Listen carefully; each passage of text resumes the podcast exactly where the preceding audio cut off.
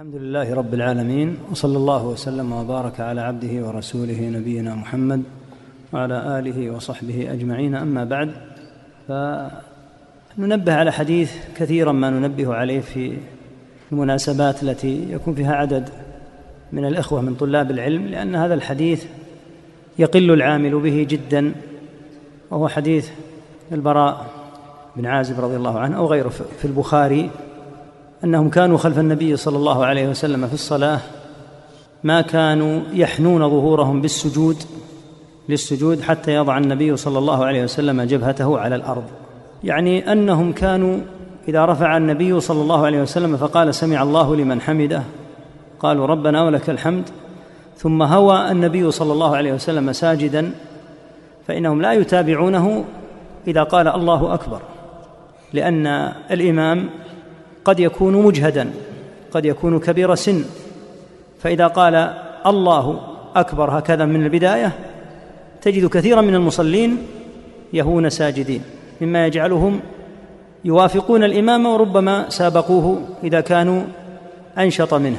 فلهذا في حديث البراء قال ما كنا نحني ظهورنا للسجود حتى يضع النبي صلى الله عليه وسلم جبهته على الأرض.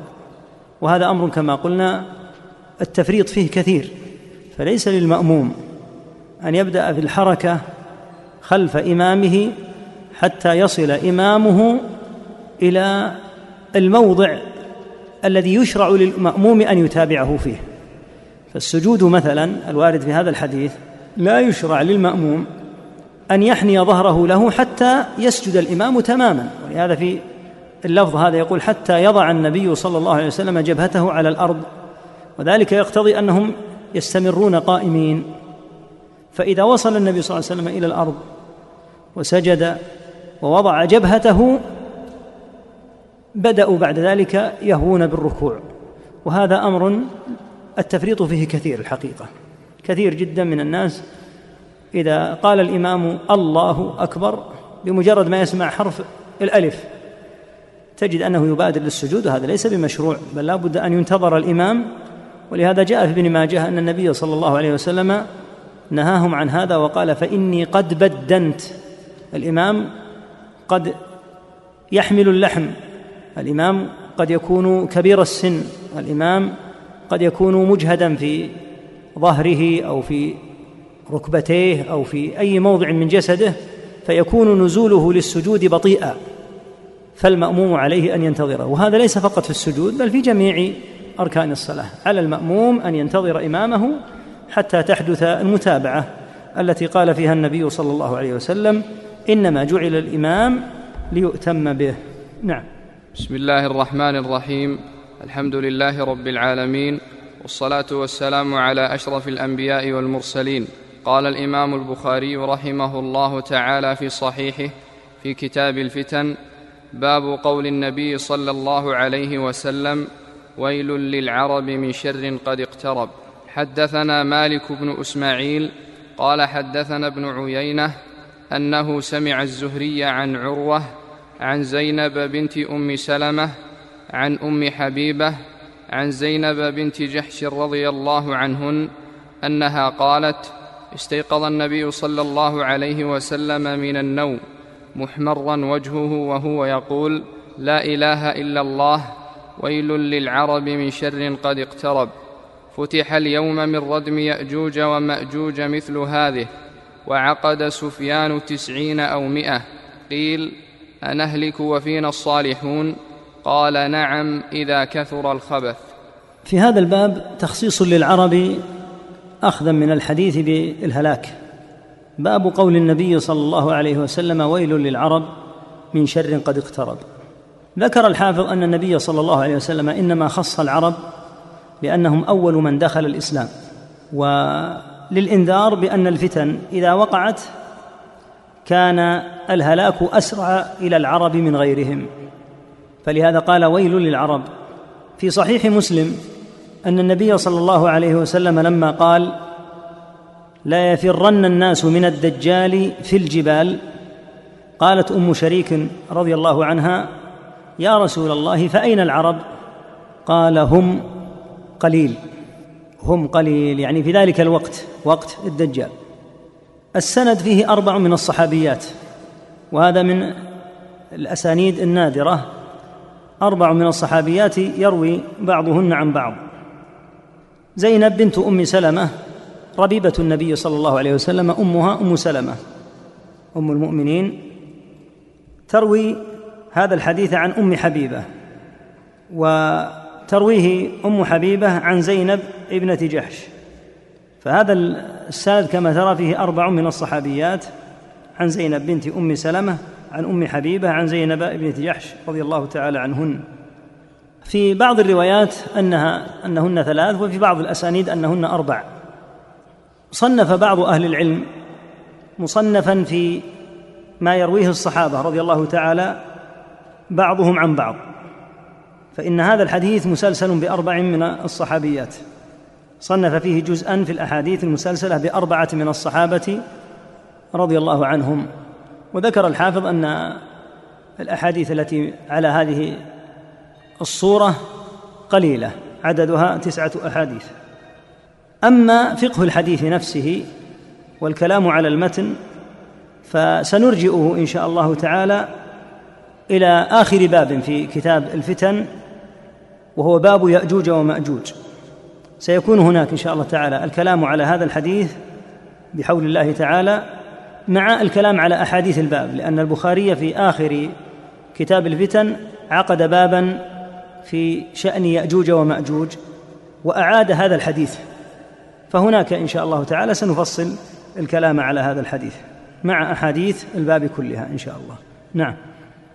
حدثنا أبو نعيم قال حدثنا ابن عيينة عن الزهري حاء وحدثني محمود قال أخبرنا عبد الرزاق قال أخبرنا معمر عن الزهري عن عروة عن أسامة بن زيد رضي الله عنهما قال أشرف النبي صلى الله عليه وسلم على أطم من آطام المدينة فقال هل ترون ما أرى؟ قالوا لا. قال فإني لأرى الفتن تقع خلال بيوتكم كوقع القطر. هذا الحديث فيه أن النبي عليه الصلاة والسلام أشرف أي اطلع على أطم من آطام المدينة والأطم المراد به الحصن. فسأل الصحابة رضي الله عنهم هل ترون ما أرى مما يشاهده حقا وفعلا؟ قالوا لا.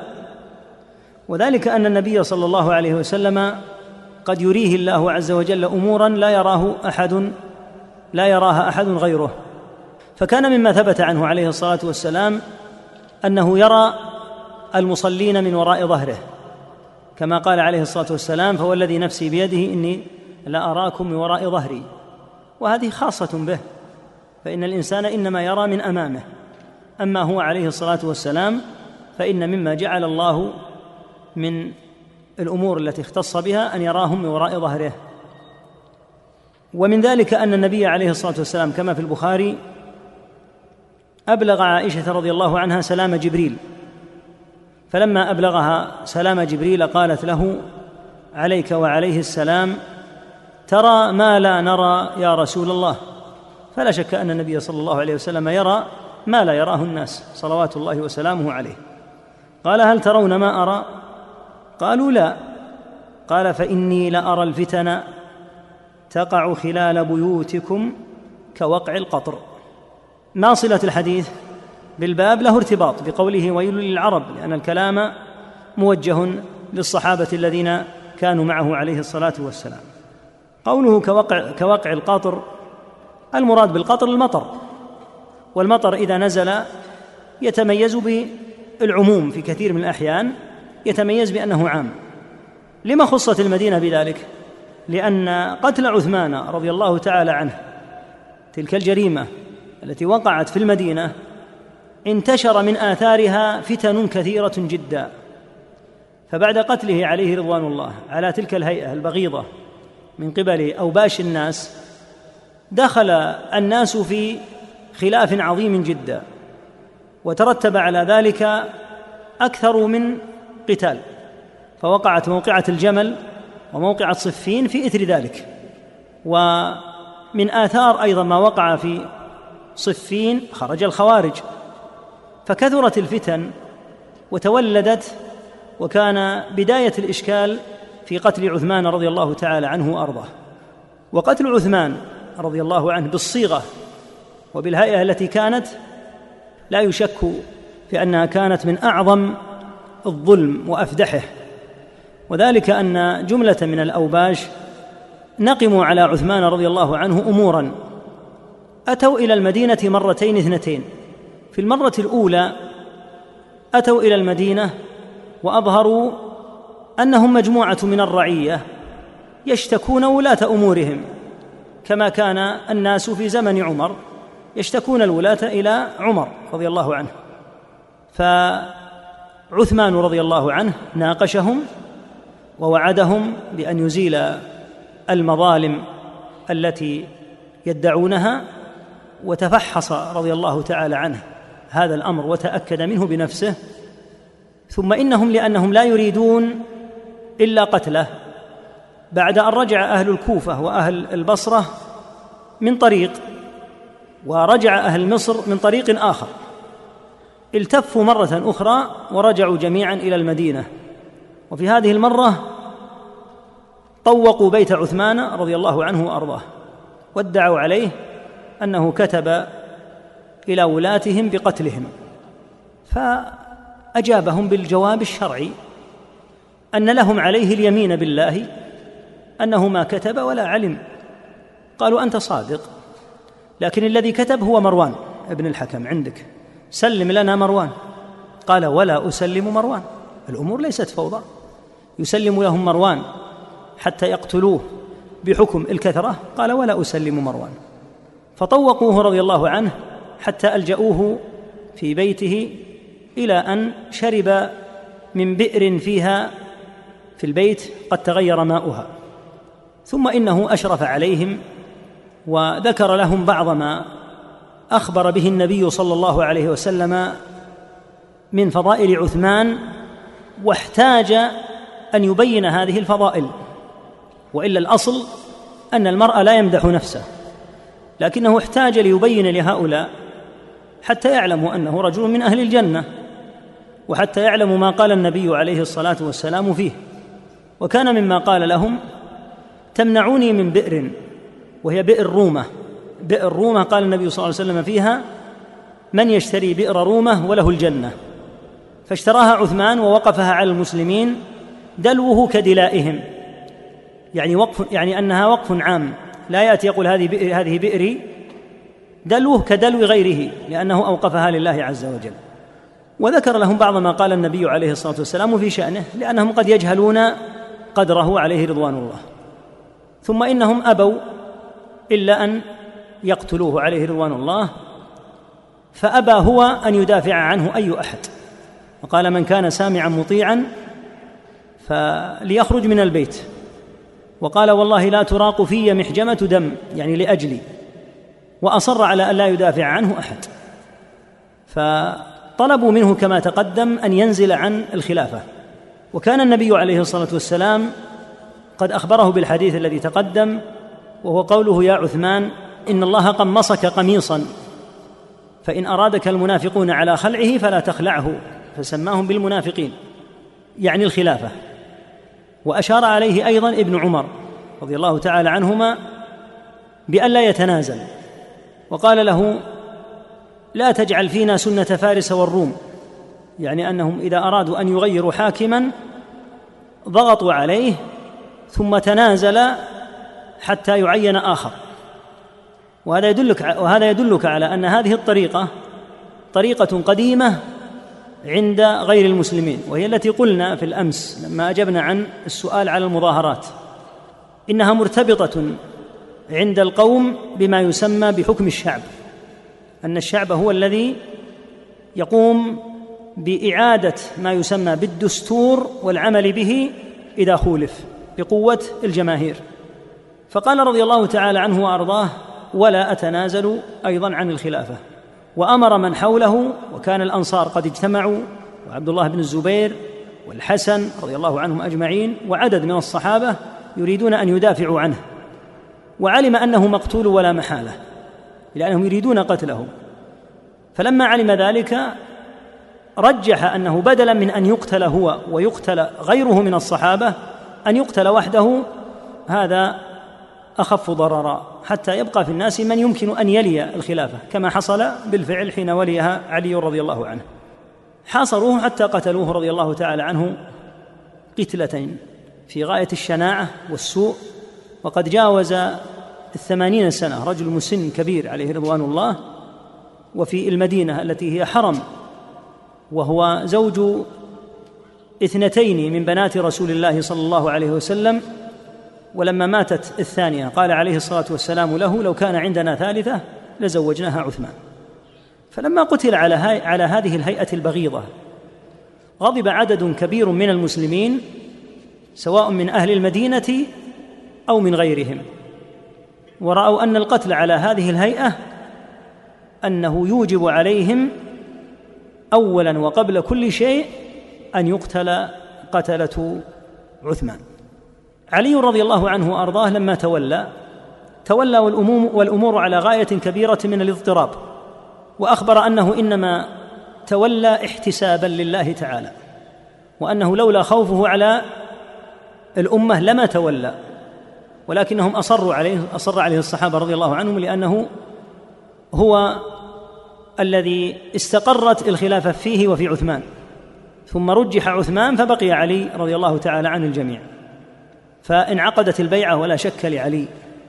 فجاء إشكال قتلة عثمان. فكان علي رضي الله عنه يرى أنه لا يمكن أن يقتل قتلة عثمان حتى تستتب الأمور لأنهم كثرة وانتشروا في البلدان. وعاد بعضهم ودخل في قبيلته فليس من السهولة أن يقبض عليه. ورأى آخرون من الصحابة رضي الله عنهم ضرورة البدء بقتل القتلة قبل أي شيء. فنشأت من هنا مسألة الخلاف التي ترتب عليها موقعة الجمل ثم موقعة صفين مبتدأ الإشكالات كانت من قتل عثمان رضي الله تعالى عنه وأرضاه. ولهذا ورد عن بعض الصحابة أنه واظنه حذيفة أو غيره أنه كان يبكي ويقول ما كنت أظن أني أخلف حتى يقتل عثمان. يعني أن الأمور تتغير إلى هذا الحد. وهكذا قال غيره كما في البخاري ولو انقض أحد مما صنعتم بعثمان لكان محقوقا. لو أن جبل أحد انهد بأسره لكان أمرا في محله من شناعة ما فعل بعثمان رضي الله عنه. فبداية الإشكالات كانت من قتل عثمان عليه رضوان الله فنشأ بعد ذلك ما نشأ. ولهذا قال عليه الصلاة والسلام إني لارى الفتن تقع خلال بيوتكم كوقع القطر. فكانت بدايتها في المدينة ثم انتشرت ووصلت أماكن كثيرة حتى وقع ما وقع من قتال في أكثر من موضع وقتل فيه من قتل من المسلمين مما سيأتينا إن شاء الله تعالى الحديث عنه في حديث في هذا في في هذا الكتاب إن شاء الله. نعم. باب ظهور الفتن حدثنا عياش بن الوليد قال أخبرنا عبد الأعلى قال حدثنا معمر عن الزهري عن سعيد عن أبي هريرة عن النبي صلى الله عليه وسلم قال يتقارب الزمان وينقص العمل ويلقى الشح وتظهر الفتن ويكثر الهرج. قالوا يا رسول الله ايما هو قال القتل القتل. وقال يونس وشعيب والليث وابن أخي الزهري عن الزهري عن حميد عن أبي هريرة عن النبي صلى الله عليه وسلم. عليه الصلاة والسلام. هذا الباب في ظهور الفتن. واللفظ المطابق له هو في قوله عليه الصلاة والسلام وتظهر الفتن. ذكر عليه الصلاة والسلام في هذا الحديث خمسة أمور. كل واحد منها بحاجة إلى توضيح. منها قوله صلى الله عليه وسلم يتقارب الزمان. ما المراد بتقارب الزمان؟ من أهل العلم من يقول إن المراد بتقارب الزمان قلة البركة فيه. واستدلوا بقوله عليه الصلاة والسلام يتقارب الزمان فتكون السنة كالشهر والشهر كالجمعة والجمعة كاليوم يعني من قلة بركة الأيام. قول آخر أن المراد تقارب أهل الزمان في أحوالهم بقلة الدين حتى لا يكون فيهم من يأمر بالمعروف وينهى عن المنكر. فإذا تساوى الناس وصاروا على هذا الحال الواحد من عدم الأمر والنهي فذلك من تقارب الزمان بتقارب حال أهله من حيث الفساد إذ تركوا الأمر بالمعروف والنهي عن المنكر. شيخنا الشيخ بن باز رحمه الله تعالى ذكر أن مما يحتمل أن يراد بقوله يتقارب الزمان أن يراد الآلات التي قربت الزمان بالوسائل والمواصلات مما نحن فيه الآن بأن هذه الوسائل قربت بحمد الله عز وجل شيئا كثيرا من الزمان. فالحج الذي كان الإنسان في هذه البلاد يستغرق فيه نحو من شهر ونصف حتى يصل إلى مكة صار يصل إلى مكة في يومه. وقد يأخذ العمرة في الضحى ويعود بعد الظهر بعد الظهر. فيحتمل أن يكون المراد هذا ومن أهل العلم من يرجح هذا. وبالتالي يكون هذا من الإشارة إلى هذه الآلات. ومما أشير إليه في هذه الآلات أن الله تعالى لما ذكر الخيل والإبل والخيل والبغال والخيل والبغال والحمير لتركبوها وزينة. قال بعدها ويخلق ما لا تعلمون. قال ابن سعدي رحمه الله تعالى إن الآية إشارة إلى هذه المراكب. لقوله ويخلق ما لا تعلمون بعد أن ذكر الوسائل التي كان يقطع بها الطرقات قديما. الخيل والبغال والإبل والحمير. هذه هي المستخدمة دواب يسعى عليها الناس. ثم قال ويخلق ما لا تعلمون في إثر ذلك. ما هو الذي لا يعلمون؟ قال المقصود هذه المراكب. المراكب من الطائرات ومن السيارات ونحوها. وأخذ أيضا بعض أهل العلم والعلامة الشيخ الشنقيطي رحمه الله تعالى صاحب أضواء البيان من قوله عليه الصلاة والسلام في مسلم ولتتركن القلاص فلا يسعى عليها. القلاص الإبل. قال هذا الحديث في ذلك الزمن من العجائب أن يقال لولا أنه من دلائل النبوة. يقول ما كان الناس كلهم يسافرون سفرا إلا على الإبل لأن الإبل هي التي يقطع بها المسافات الطويلة. فقوله ولتتركن القلاص فلا يسعى عليها هذا لا يكاد هذا لا يقر به إلا من صدق الرسول صلى الله عليه وسلم وآمن به لأن الناس لا يتصورون أن يكون هناك قطع للمسافات إلا من خلال الإبل لأن الإبل هي المتخذة للسفر الطويل. أما مثل الحمر والخيول ونحوها فإنها لا تستطيع السفر المطول المجهد. أما الإبل فكانت هي التي يسعى يسعى عليها في الحج وفي غيره فيأتي الناس من أقاصي البلدان على الإبل. وهذا أمر لم يكن خاصا بالعرب هذا عند عموم الناس. فكونها تترك فلا يسعى عليها. أخذ من هذا رحمه الله تعالى أن المراد أن تترك لوجود البديل وهو السيارات. فالحاصل أن في هذه النصوص إشارات قد تحمل على ما يقع في مثل هذه الأزمنة ويكون الحديث في هذه الحال من دلائل النبوة. وحتى بالتفسير السابق من جهة قلة البركة أو تقارب أهل الزمان في الفساد بحيث لا يؤمر بالمعروف ولا ينهى عن منكر فإن هذا كله يدخل في دلائل النبوة لأن فيه خبرا عن أمر غيبي لم يقع فوقع بإذن الله تعالى. فهذه هي التفسيرات وفيه فيها تفاسير أخرى أيضا في المراد بقوله يتقارب الزمان. ثم قال وينقص العلم. في بعض الروايات وينقص العمل وهي محتملة. فيكون نقص العمل على رواية وينقص العمل من آثار نقص الدين. نقص عمل الناس بسبب نقص تدينهم. إذ العمل من الإيمان. فإذا نقص العمل نقص الإيمان كما لا يخفى. فأخبر أن العمل سينقص. وفي بعض الروايات كما قلنا وينقص العلم وسيأتي عليها الكلام إن شاء الله في الحديث الذي بعده. قال ويلقى الشح. والشح هو أشد البخل. وقيل إنه أعم من البخل لأن البخل هو البخل بالمال. أما الشح فهو البخل بالمال وبالمعروف حتى. ثم قال عليه الصلاة والسلام وتظهر الفتن. وهذا هو المطابق للفظ الترجمة. باب ظهور الفتن أخذه من قوله وتظهر الفتن. ثم قال ويكثر ويكثر وتظهر الفتن ويكثر الهرج الهرج. فسألوه يا رسول الله أي أيما هو؟ يعني ما الهرج؟ كما في الرواية الأخرى. لما قالوا ويكثر الهرج قالوا ما الهرج؟ قال القتل القتل وفي بعض الروايات أنه أشار بيده صلى الله عليه وسلم. هذه الأمور الذي يظهر أن المراد ليس أصل وقوعها ولكن المراد أنها تشتد وتكثر وتنتشر. أما مجرد وجود القتل فهو موجود قديما ولكن المقصود أن يكثر القتل كثرة شديدة. وهكذا قوله ويلقى الشح.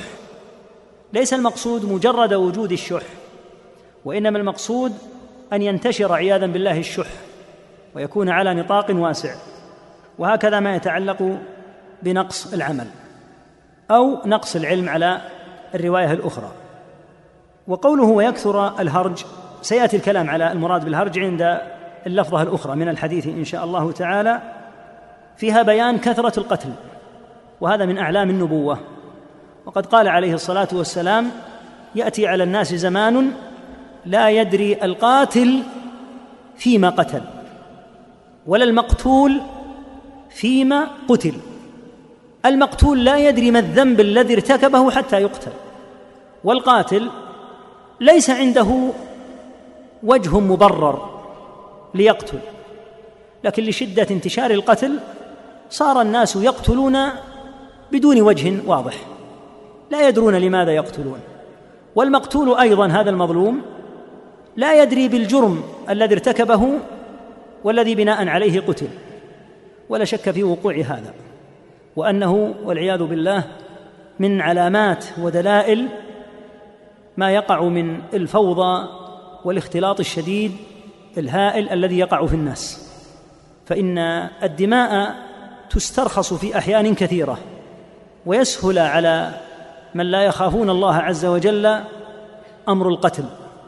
ولهذا سفكت دماء كثيرة جدا بدون أدنى وجه حق أو سفكت بوجه لا يقتضي القتل يعني قد يقع من الإنسان غلط يوجب عليه الشرع عقوبة معينة لكن يزاد في عقوبته كما روي أن الحجاج بن يوسف كان عمر رضي الله عنه يؤدب العصاة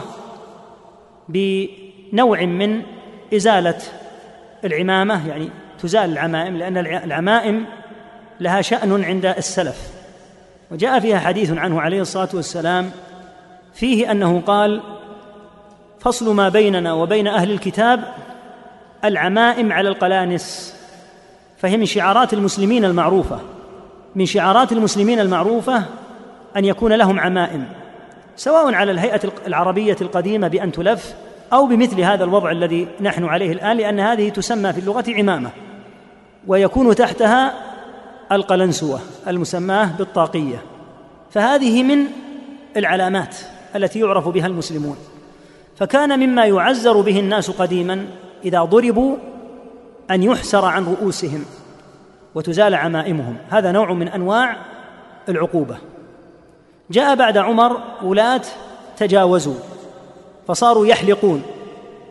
وبعضهم جاوز وأساء فصار يحلق اللحية يعني عقوبة لأن اللحية شرف كبير عند أهلها. فكان هذا الوالي يرى أن يعاقب بحلق اللحية بحيث أنه إذا حلقت لحيته وصار بلا لحية صار نكالا في الناس. إذ كان حلق اللحية في تلك الأزمنة غير موجود البتة فيما بين المسلمين. فلما جاء الحجاج قال هذا كله لعب. يعني ليس بشيء. فصار يعاقب بالسيف. في أدنى غلطة أو نحوها يمكن أن يعاقب عليها الواحد من الرعية بنوع من السجن أو نحوه صار يأمر بضرب رأسه تسلطا وعدوانا وظلما. فكثر القتل كما قال عليه الصلاة والسلام ويكثر الهرج. ثم بين أن هذا الهرج الذي يكثر المراد به القتل القتل وكل هذا من الفتن. فكثرة القتل وإلقاء الشح ونقص العمل وتقارب الزمان هذه كلها كما سيأتي وغيرها هذه تكون بين يدي الساعة. وهذه من الفتن عياذا بالله التي منها ما هو واقع ويراه الناس الآن. ومنها ما هو قديم في الناس قبلنا. ومنها ما سيقع سواء من هذه الدلائل أو من غيرها وتارة يشتد وتارة يقل بحسب المواضع. ففي بعض المواضع والبلدان يجعل الله فيها استتبابا للأمن خاصة إذا طبق الشرع لأن الشرع فيه أمان للناس. ولكن إذا لم يطبق الشرع فالغالب أن الأمور تكون فوضى أو ستصير إلى فوضى إن لم تكن في وقتهم المعاصر لهم فوضى فما أسهل من أن تنفرط وتكون فوضى ولا يحمي للناس دينهم وأمنهم ودنياهم شيء كتطبيق الشرع. فالحاصل أن هذه كلها من العلامات التي تقع وأخبر بها عليه الصلاة والسلام. ومقصوده صلى الله عليه وسلم التحذير منها. وقلنا أيضا إن المراد بها كثرتها وشدتها وليس المراد أصل وجودها فالشح قد يكون في المتقدمين بعض من يكون شحيحا ولكن المقصود أن ينتشر عياذا بالله. وهكذا ما يتعلق بالقتل. القتل وجد. حتى زمن النبي صلى الله عليه وسلم هناك من قتل وبعد النبي صلى الله عليه وسلم في زمن أبي بكر هناك من يقتل لكن المقصود أن ينتشر ويشتد القتل. نعم. حدثنا مسدد قال حدثنا عبيد الله بن موسى عن الأعمش عن شقيق قال كنت مع عبد الله وأبي موسى فقال قال النبي صلى الله عليه وسلم إن بين يدي الساعة لأياما ينزل فيها الجهل ويرفع فيها العلم ويكثر فيها الهرج والهرج القتل. هذا مما أخبر به عليه الصلاة والسلام مما يقع قبل الساعة أيضا. إن بين يدي الساعة لأياما. الحال فيها على النحو الآتي. ينزل فيها الجهل. وفي بعض الروايات إن من أشراط الساعة أن يقل العلم ويظهر الجهل.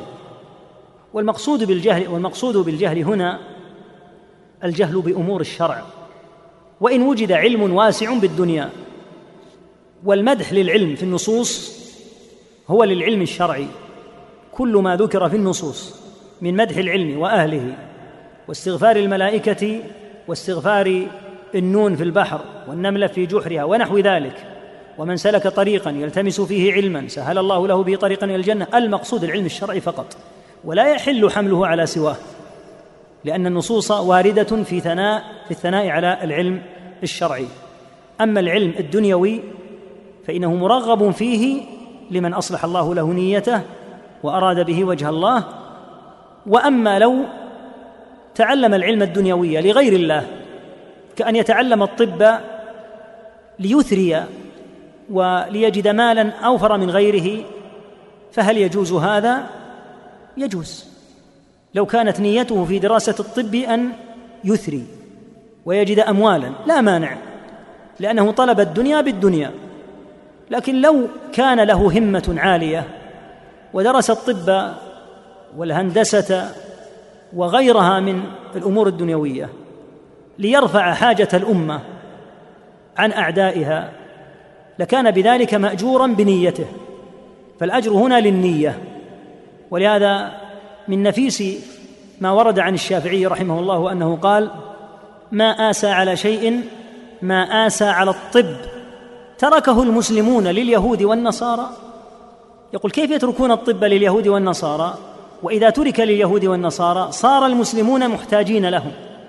يقول ما ينبغي بالمسلمين أن يحتاجوا لا في الطب ولا في غيره.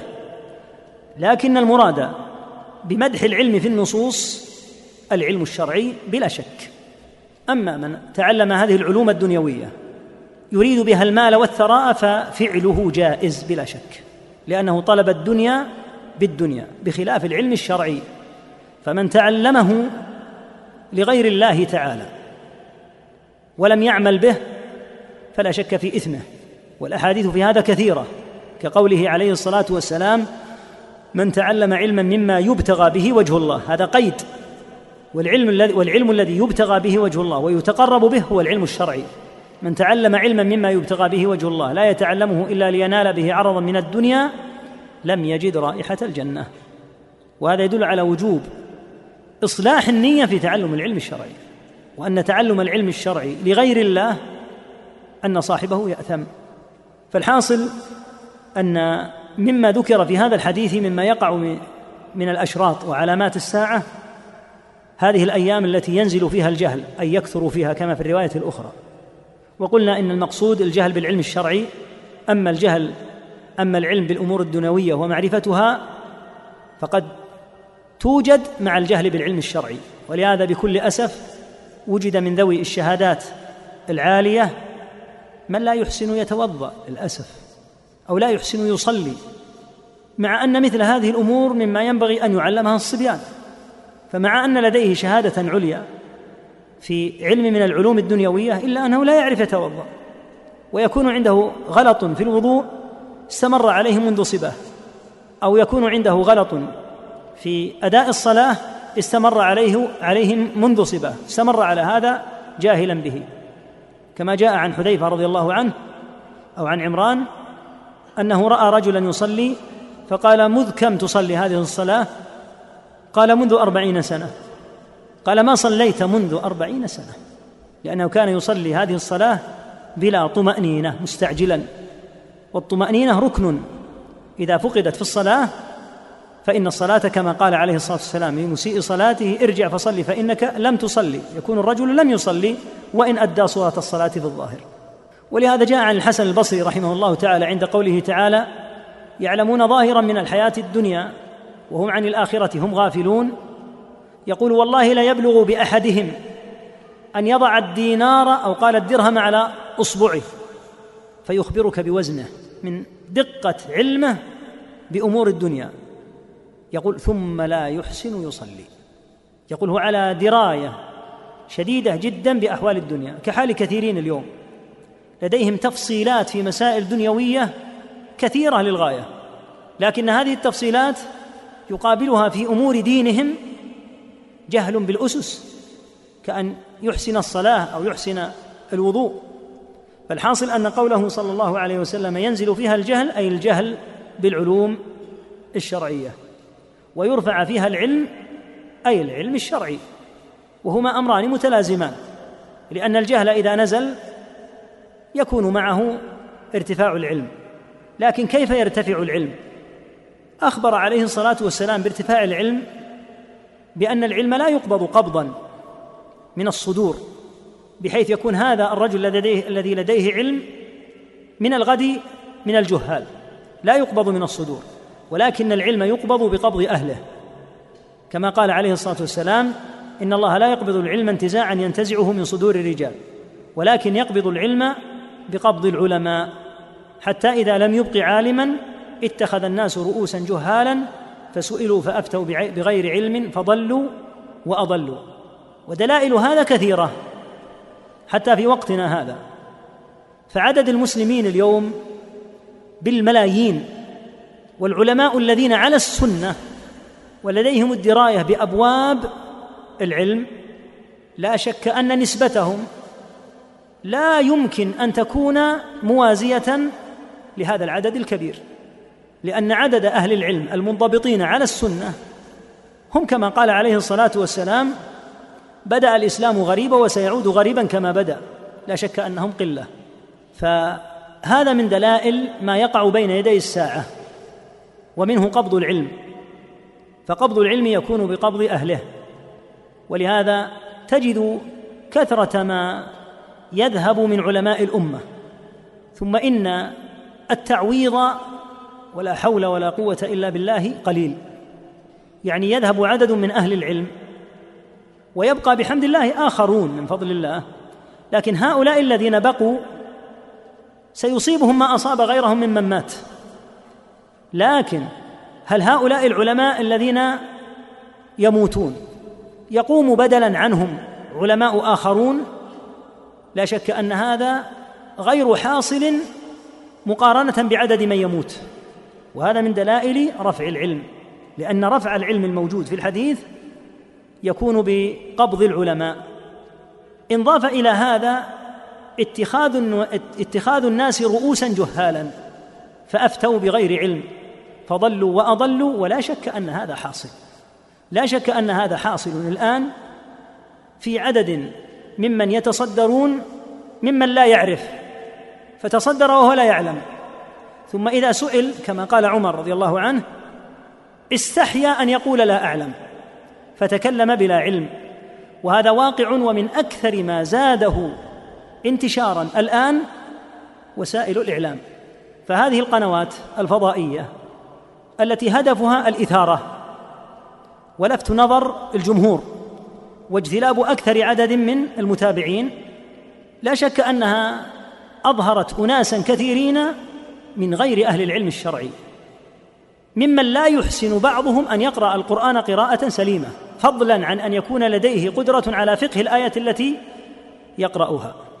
ولهذا قال السلف الصالح رضي الله عنهم في الجهم بن صفوان قالوا لم يكن من أهل العلم ولم يكن ذا مجالسة حتى مجالسة لأهل العلم غير موجود ولكنه صاحب لسان عنده قدرة على التأثير في الناس بلسانه وهذا هو الوضع الذي يريده الإعلام الشيء الذي يلفت نظر السامعين بأن يخرج شخص فيذكر حكما في بعض الأحيان محل إجماع.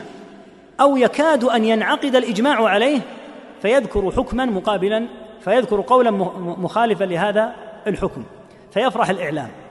لأن الإعلام للأسف مبني على الإثارة لا على نشر العلم والبحث عن السنة ودحض البدعة لكنه يبحث عما يثير. فلهذا تجد الناس يتداولون الجهة التي وقعت فيها المقابلة وغيرها. ما سمعتم أو رأيتم ما قيل في صحيفة كذا أو في قناة كذا فلان يقول كذا وكذا هذا الذي يريدون للأسف. فصدروا جملة من الجهلة. ممن إما أنهم لم يدرسوا العلم الشرعي نهائيا ويوجد منهم الآن أناس لم يتخصصوا البتة في العلم الشرعي ويخرج ويتكلم في أمور الأمة العظام ويقول هذا صواب وهذا خطأ وهذا يصلح وهذا لا يصلح وهو لا يعرف في هذه الأمور شيئا. أو أن يكون تحصيله العلمي قليلا جدا. فلا شك أن هذا حاصل. وهذا كله من دلائل رفع العلم. أن يكثر الجهل ويرفع العلم ورفعه يكون بقبض أهله. وأن يحل محلهم أناس من الجهالة. كما قال عليه الصلاة والسلام اتخذ الناس رؤوسا جهالا فسئلوا فأفتوا بغير علم فضلوا وأضلوا. ضلوا هم في انفسهم وأضلوا غيرهم عياذا بالله من حالهم. نعم. حدثنا عمر بن حفص قال حدثنا أبي قال حدثنا الأعمش قال حدثنا شقيق قال جلس عبد الله وأبو موسى فتحدثا فقال أبو موسى قال النبي صلى الله عليه وسلم إن بين يدي الساعة لأياما يرفع فيها العلم وينزل فيها الجهل ويكثر فيها الهرج والهرج القتل. حدثنا قتيبة قال حدثنا جرير عن الأعمش عن أبي وائل قال إني لجالس مع عبد الله وأبي موسى رضي الله عنهما. فقال أبو موسى سمعت النبي صلى الله عليه وسلم مثله والهرج بلسان الحبشة القتل. حدثنا محمد بن بشار قال حدثنا غندر قال حدثنا شعبة عن واصل عن أبي وائل عن عبد الله وأحسبه رفعه. قال بين يدي الساعة أيام الهرج يزول فيها العلم ويظهر فيها الجهل. قال أبو موسى والهرج القتل بلسان الحبش. نعم. هذه الأحاديث في ما بين أبي موسى وعبد الله يعني ابن مسعود رضي الله تعالى عنهم. يقول أبو موسى عن النبي عليه الصلاة والسلام إن بين يدي حين تحدث مع عبد الله إن بين يدي الساعة. اياما يرفع فيها العلم وينزل فيها الجهل ويكثر فيها الهرج والهرج القتل. ثم في الرواية بعده قال سمعت النبي صلى الله عليه وسلم قال الراوي مثله يعني مثل هذا الحديث ولكن أضاف قال والهرج بلسان الحبشة القتل. يقول يعني إن تفسير الهرج بأن المراد به القتل هذا في لغة الحبشة. أصل الهرج في الهرج في اللغة اختلاط الناس. يقال هرج الناس أي اختلطوا واختلفوا. هذا أصل الهرج. ولهذا قال صلى الله عليه وسلم العبادة في الهرج كهجرة إلي. فمن حيث اللغة معنى الهرج كما قلنا الاختلاط والاختلاف هذا هو المراد بالهرج في اللغة. لكن تخصيص الهرج بالقتل هذا في لغة الحبشة. ولا شك أن هذا هو الصواب. وقول من قال من الرواة من الشراح إن هذا غير سليم يقال بلى هذا السليم لأن أبا موسى لا يجهل مثل هذا. أبو موسى رضي الله عنه رجل عربي وأبصر من هذا الشارح بلغة العرب. فقوله والهرج القتل بلسان الحبشة لا شك أنه يتحدث من واقع ما يعلم لأن عموم لأن الهرج من حيث عموم معناها في اللغة تعني ما ذكرناه من الاختلاط والاختلاف الذي قد ينشأ عنه القتل. لكن كلمة الهرج المراد الهرج المراد بها القتل هذه في لغة الحبشة. نعم. وقال أبو عوانة عن عاص بقية الفقرات هذه تكون مرت بنا. يعني إذا ذكر مرة أخرى رفع العلم ونزول الجهل لا حاجة إلى أن يعاد شرحها لأنها تقدمت في الحديث قبله. نعم. وقال أبو عوانة عن عاصم عن أبي وائل عن الأشعري أنه قال لعبد الله تعلم الأيام التي ذكر النبي صلى الله عليه وسلم أيام الهرج نحوه. وقال ابن مسعود سمعت النبي صلى الله عليه وسلم يقول من شرار الناس من تدركهم الساعة وهم أحياء. من شرار الناس؟ من تدركهم الساعة وهم أحياء. نعم. هذه الرواية فيها زيادة. ذكرها ابن مسعود رضي الله عنه عن النبي عليه الصلاة والسلام أنه قال من شرار الناس من تدركهم الساعة وهم أحياء. والسبب أن الساعة لا تقوم على مؤمن لا تقوم الساعة حتى لا يقال في الأرض الله الله. لا يوجد أحد بتاتا يكون من أهل الإيمان.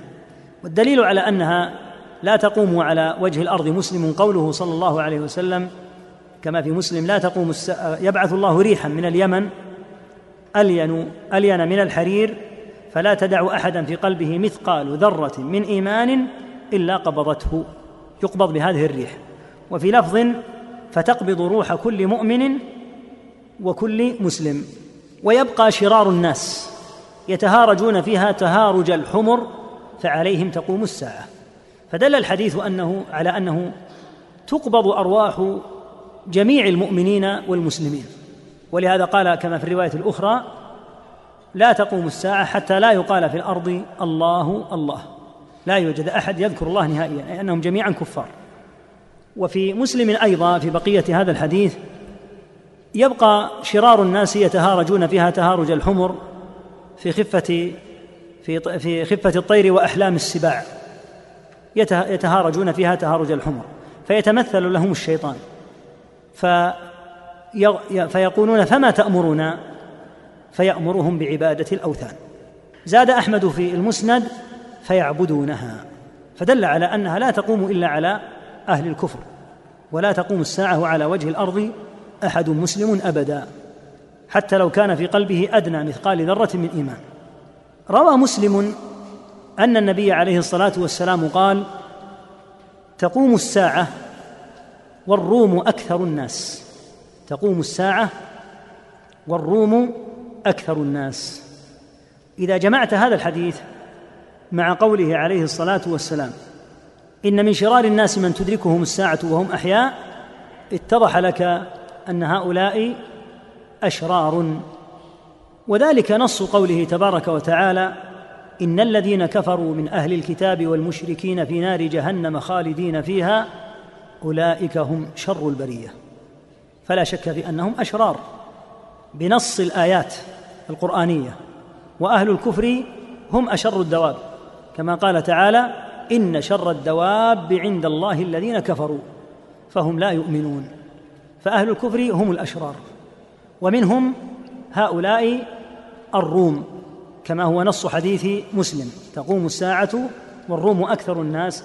مع قوله هنا من شرار الناس من تدركهم الساعة فدل على أنهم أشرار بنص الحديث مع الآية.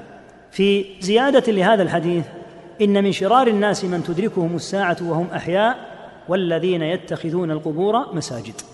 فذكر صنفين من الأشرار. الصنف الأول الذين تقوم عليهم الساعة.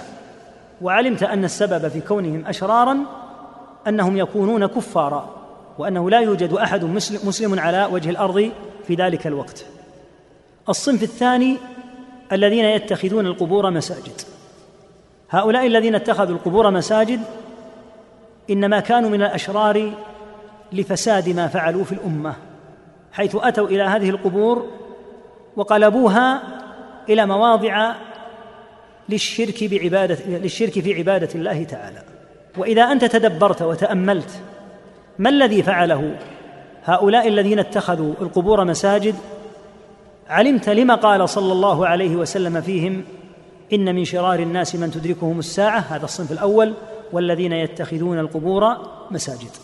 هؤلاء سببوا نشر الشرك فإنهم حين أتوا إلى هذه القبور وعظموها بالعبادة فيها وزادوا على ذلك بأن بنوا عليها البنايات وجعلوها مواضع للصلاة وزعموا أن فيها من البركات ومن القبول للدعوات كذا وكذا صار الناس يعبدون هذه القبور عبادة صريحة.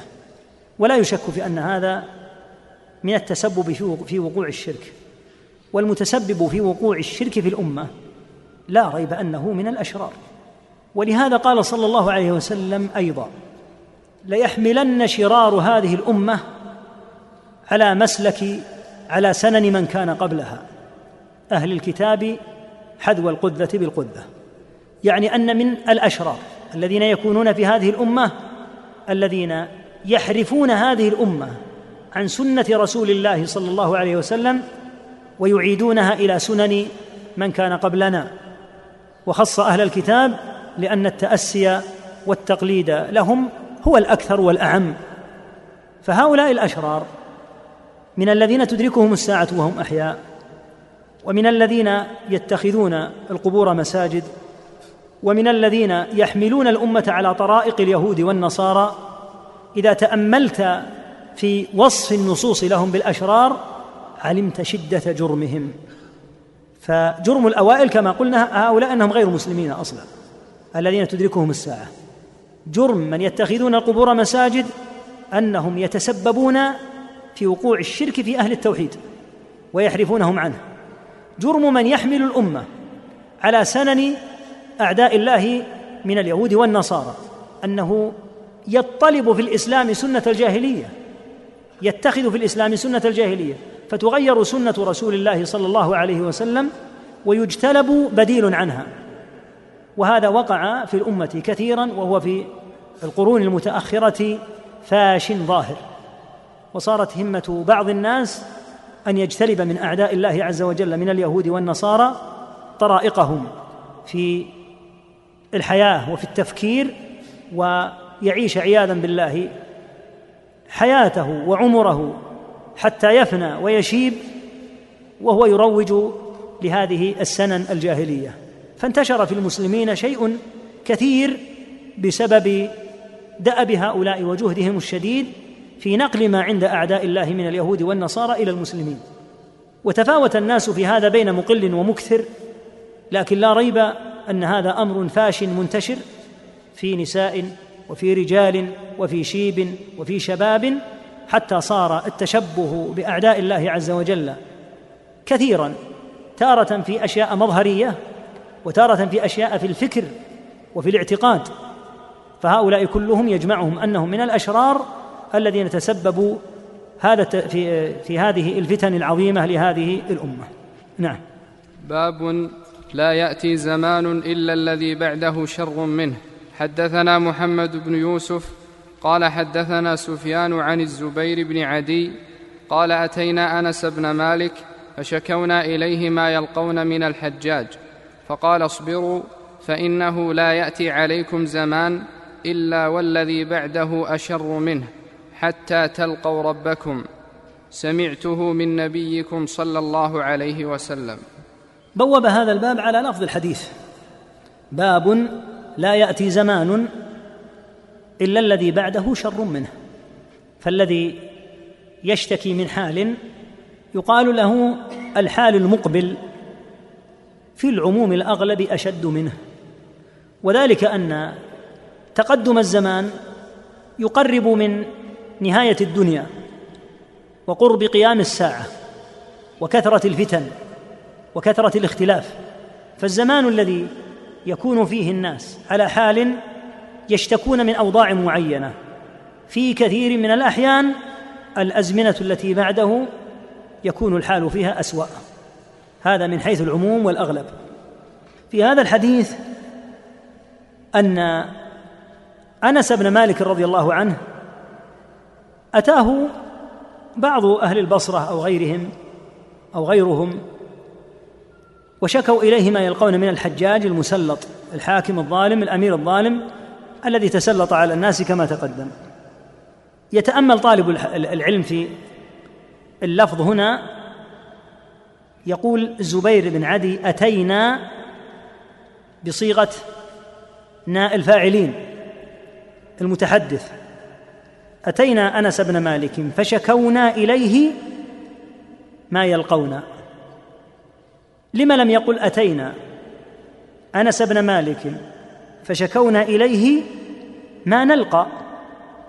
هذا يسمى في اللغة التفاتا. الالتفات مهم جدا أن يعرفه طالب العلم لأنه يفهمه بعض النصوص. هذه الجملة الآن أتينا؟ ذكر هذه الجملة بصيغة المتكلم ناء الفاعلين أتينا. ثم قال بصيغة الغائب ما يلقون من الحجاج. هذا يسمى التفاتا وهو نوع من أنواع التعبير العربي وهو مستخدم في القرآن. في أكثر من موضع. مثل قوله تعالى هو الذي يسيركم في البر والبحر حتى إذا كنتم في الفلك وجرين بهم بريح طيبة. ما الذي تغير الآن؟ أول الآية فيها صيغة المخاطب هو الذي يسيركم أنتم حتى إذا كنتم أنتم. في الفلك وجرين بهم. وجرين بهم ما قال وجرينا بكم؟ فالتفت من صيغة المخاطب إلى صيغة ماذا؟ إلى صيغة الغائب. هذه مفيدة لطالب العلم لأن بعض النصوص فيها الالتفات. فالالتفات هو تغيير في الأسلوب. من مثلا المتكلم الذي يتكلم عن نفسه إلى صيغة الغيبة أو من المخاطب الذي يخاطب إلى صيغة الغيبة. فإذا عرف طالب العلم أمر الالتفات في اللغة اتضح له. ماذا يكون المعنى الآن؟ أتينا أنس بن مالك فشكونا إليه ماذا؟ ما نلقى من الحجاج. هذا المراد. ولكن المقصود أنه التفت بصيغة الغيبة وإنما أتى هؤلاء إلى أنس رضي الله عنه لأنه من الصحابة ويريدون منه التوجيه. ماذا يعمل مع هذا الوالي الظالم؟ أتينا أنس بن مالك فشكونا إليه ما يلقون من الحجاج يعني من ظلمه وتعديه. ومن ذلك تعديه ربما على بعض من أتوا إلى أنس يشتكون إليه الحجاج. وأنس نفسه رضي الله تعالى عنه وأرضاه لم يسلم من الحجاج وظلمه. حتى إنه آذى أنس بن مالك رضي الله عنه أذية شديدة. ثم ركب أنس رضي الله عنه إلى الوليد بن عبد الملك يشتكي الحجاج بن يوسف وذهب إلى الشام. فكتب الوليد إلى الحجاج كتابة عنيفة جدا يعنف فيها الحجاج ويشتمه شتما. على تعديه على أنس رضي الله تعالى عنه وأرضاه.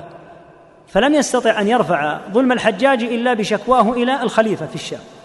وذلك أنه كان شديد البطش والتعدي حتى لم حتى لم يسلم منه هذا الصحابي الجليل. ولم يسلم منه أيضا حتى عبد الله بن الزبير رضي الله عنه وأرضاه. فإنه بعد أن قتل عبد الله بن الزبير أمر الحجاج بأن يصلب مقلوبا يعني يجعل على رأسه هكذا ورجلاه إلى الأعلى. وأمر أن يؤتى بأمه أسماء. بنت أبي بكر رضي الله عنهما أمر أن يؤتى بها إليه. فقالت والله لا آتي إليه. هذه ذات النطاقين رضي الله عنها. صاحبة المواقف الكريمة في هجرة النبي صلى الله عليه وسلم يريدها هذا الغر الجاهل أن تأتي إليه بهذه البساطة؟ فقال هاتوها وإن أبت فجروها بقرونها يعني بالضفائر التي تضفرها المرأة جرها جرا. فقالت والله لا آتي حتى أسحب بقروني. تريد أن تسحب؟ اسحب لكني أنا لن آتي بنفسي. فلما رآها مصرة على هذا قال أروني سبتيتين يعني نعليه. فذهب إليها وقال كيف رأيتني فعلت بعدو الله؟ من هو عدو الله؟ عبد الله بن الزبير الصحابي الجليل المعروف بالصيام والقيام رضي الله تعالى عنه وأرضاه. فقالت رأيتك أفسدت عليه دنياه وأفسد عليك دينك. أما دنياه فأفسدتها وقتلته. أما هو فبفعلك هذا فسد عليك دينك ولكن يا حجاج حدثنا رسول الله صلى الله عليه وسلم إن في ثقيف كذابا ومبيرا. أما الكذاب فقد رأيناه تعني المختار ابن أبي عبيد لأنه ادعى النبوة. وأما المبير فلا أراه إلا أنت المبير أي الفاسق. وممن تعرض للأذى من الحجاج أيضا عبد الله بن عمر رضي الله تعالى عنهما. وكل هؤلاء من الصحابة. انظر ماذا يقول أنس مما شرحناه بالأمس. من الصبر على أئمة الجور لما شكوا إليه ما يلقون من الحجاج. والذي يلقون من الحجاج قلنا ظلم وبطش تارة بالقتل وهو متعد جدا في القتل كما نقلنا بالأمس. وتارة بالسجن المستديم يرمي الإنسان في السجن ولا يكترث بتاتا متى يموت. يلقيه في السجن ويتركه. وتارة بالضرب العنيف كأن يجلد جلدات هائلة كثيرة في مقام واحد. فشكوا إلى أنس هذا كله. فماذا قال أنس؟ قال اصبروا. أنس رضي الله عنه في أمره لهم بالصبر متأسم بالاحاديث الكثيرة التي مر بنا بعضها.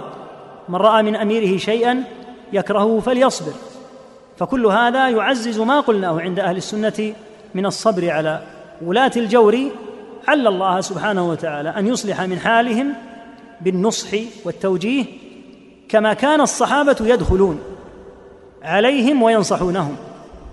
فعبيد الله بن زياد دخل عليه معقل بن يسار رضي الله عنه وقال أي بني إني أريد أن أحدثك بحديث سمعته عن رسول الله صلى الله عليه وسلم. يقول فيه إن شر الرعاء الحطمة. شر الرعاء يعني الرعاة والملوك والحكام. الحطمة هذا الذي يحطم الناس بالظلم فقال اجلس فإنما أنت من نخالة أصحاب محمد. قال وهل كانت النخالة فيهم؟ ما كانت النخالة فيهم وما كانت إلا في من بعدهم يعني من أمثالك. ولما دخل أيضا عبيد الله يزور أحد الصحابة لا يحضرني الآن اسمه وكان في مرض الموت وكان قد سئم الناس من ظلمه وبطشه مع كثرة ما كانوا ينصحونه. قال أتعهد إلي بشيء؟ يقولها الأمير. قال نعم. لا تصلي علي ولا تقم على قبري. ماذا يستفيد؟ هجرة له وردعا له وزجرا وإنكارا عليه. وهكذا كان الصحابة رضي الله عنهم والتابعون كما قلنا يصبرون ولم يكونوا جبنا وإنما كانوا يصبرون وينكرون رضي الله عنهم. ومن ذلك أن الزهري رحمه الله دخل على الوليد ابن عبد الملك وكان فيه نصب وتحامل على علي رضوان الله تعالى عليه. وكان قد سأل اثنين من أهل العلم عن قوله تعالى والذي تولى كبره منهم له عذاب أليم. يعني الإفك. من هو الذي تولى كبره؟ فقالوا عبد الله ابن أبي. قال كذبتم هو علي بن أبي طالب. عياذا بالله من قول السوء. فدخل الزهري فقال يا زهري من الذي تولى كبره؟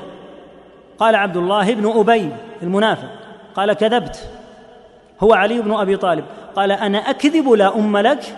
والله لو نوديت من السماء أن الكذب قد حل لما كذبت. والوليد كان من الجبابرة. فقال لعلنا أحفظنا الشيخ يعني لعلنا أغضبناه. فكان أهل العلم على القدر الذي ذكرناه من أمر نهي الحكام عن المنكر وقد نهوا الحجاج ونهوا غير الحجاج وأمروا الرعية كما قلنا بالصبر. فقال اصبروا فإنه لا يأتي عليكم زمان إلا والذي بعده أشر منه حتى تلقوا ربكم. ثم قال سمعته من نبيكم صلى الله عليه وسلم. يعني أني لم آت بهذا من تلقاء نفسي. ولا أقول هذا على سبيل الرأي المجرد وإنما أخبركم بهذا مرفوعا إلى رسول الله صلى الله عليه وسلم أنه حدثنا أن الحال يكون على هذا. لا يأتي زمان إلا والذي بعده شر منه. ثم قال سمعته من نبيكم صلى الله عليه وسلم. هنا قد يأتي استشكال. فيقال إن زمن عمر بن عبد العزيز رحمه الله تعالى بعد الحجاج ولا يرتاب أن زمن عمر ابن عبد العزيز رحمه الله تعالى من الأزمنة العظيمة التي رفعت فيها المظالم وأنها خير حتى من زمن سليمان بن عبد الملك وغيره. فكيف يحمل قوله صلى الله عليه وسلم لا يأتي زمان إلا لا يأتي عليكم زمان إلا والذي بعده شر منه. من أهل العلم من قال إن المقصود بالحديث الحمل على العموم والأغلب. يعني من حيث العموم. أنه كلما تقدم الزمان فالأوضاع تكون أشر وأشد. ولا ينفي ذلك أن يوجد أزمنة فيها شيء من ظهور السنة ورفع المظالم ولهذا جاء عن الحنس عن الحسن رضي الله عنه أنه لما سئل عن هذه المسألة من كون عمر بن عبد العزيز وجد زمنه بعد زمن الحجاج فقال لا بد للناس من تنفيس. يعني ليس المعنى أن الأمور تشتد في كل زمن أسوأ من الذي بعده مطلقا يوجد تنفيس فيوجد في بعض المواطن وفي بعض الأزمنة شيء من رفع المظالم وإقامة السنة ولكن من حيث الجملة والعموم كلما تقدم الزمن اشتدت الأمور وكانت أعظم خطبا وأسوأ حالا. هذا جواب. جواب آخر أجاب به ابن مسعود رضي الله تعالى عنه وأرضاه ذكر فيه أن المراد بقوله لا يأتي زمان إلا والذي بعده شر منه أن يذهب العلماء لا يأتي يوم إلا وهو أقل علما من اليوم الذي قبله. فإذا ذهب العلماء استوى الناس فلا يأمرون بالمعروف ولا ينهون عن المنكر فعند ذلك يهلكون. فحمله ابن مسعود رضي الله تعالى عنه وأرضاه على هذا أن المراد أنه كما في الحديث لما ذكر عليه الصلاة والسلام أن من اشراط أن من أشراط الساعة أن يقل العلم ويكثر الجهل أو ويظهر الجهل. يقول هذا المراد أن يقل العلم ويذهب حملته ثم يستوي الناس فإذا استووا ولم يكن فيهم عالم ومتبصر وداع إلى الله يأمر بالمعروف وينهى عن المنكر استووا جميعا في عدم الأمر بالمعروف لأن العالم حياته كلها أمر بمعروف وحياته كلها نهي عن منكر فبثه للعلم ودعوته إلى السنة أمر بالمعروف وتحذيره من الشرك ومن المفاسد ومن الضلال. هذا نهي عن المنكر. فإذا ذهب أهل العلم قل أو انعدم الأمر بالمعروف والنهي عن المنكر فاستوى الناس فعند ذلك يهلكون. فهذا من الأجوبة التي أجيب بها على قوله صلى الله عليه وسلم لا يأتي عليكم زمان إلا والذي بعده شر منه. إما أن يقال إن هذا من حيث العموم أن الأمور تزداد وتشتد والذي يسبر الأوضاع يجد هذا الحال في زمننا. فإن إقبال كثيرين على السنة وعلى الخير لا شك أنه قل. ومما قل وهذا مما يشاهد للأسف قلة الحرص على العلم وقلة طالبيه. هذا أمر مشاهد وملاحظ.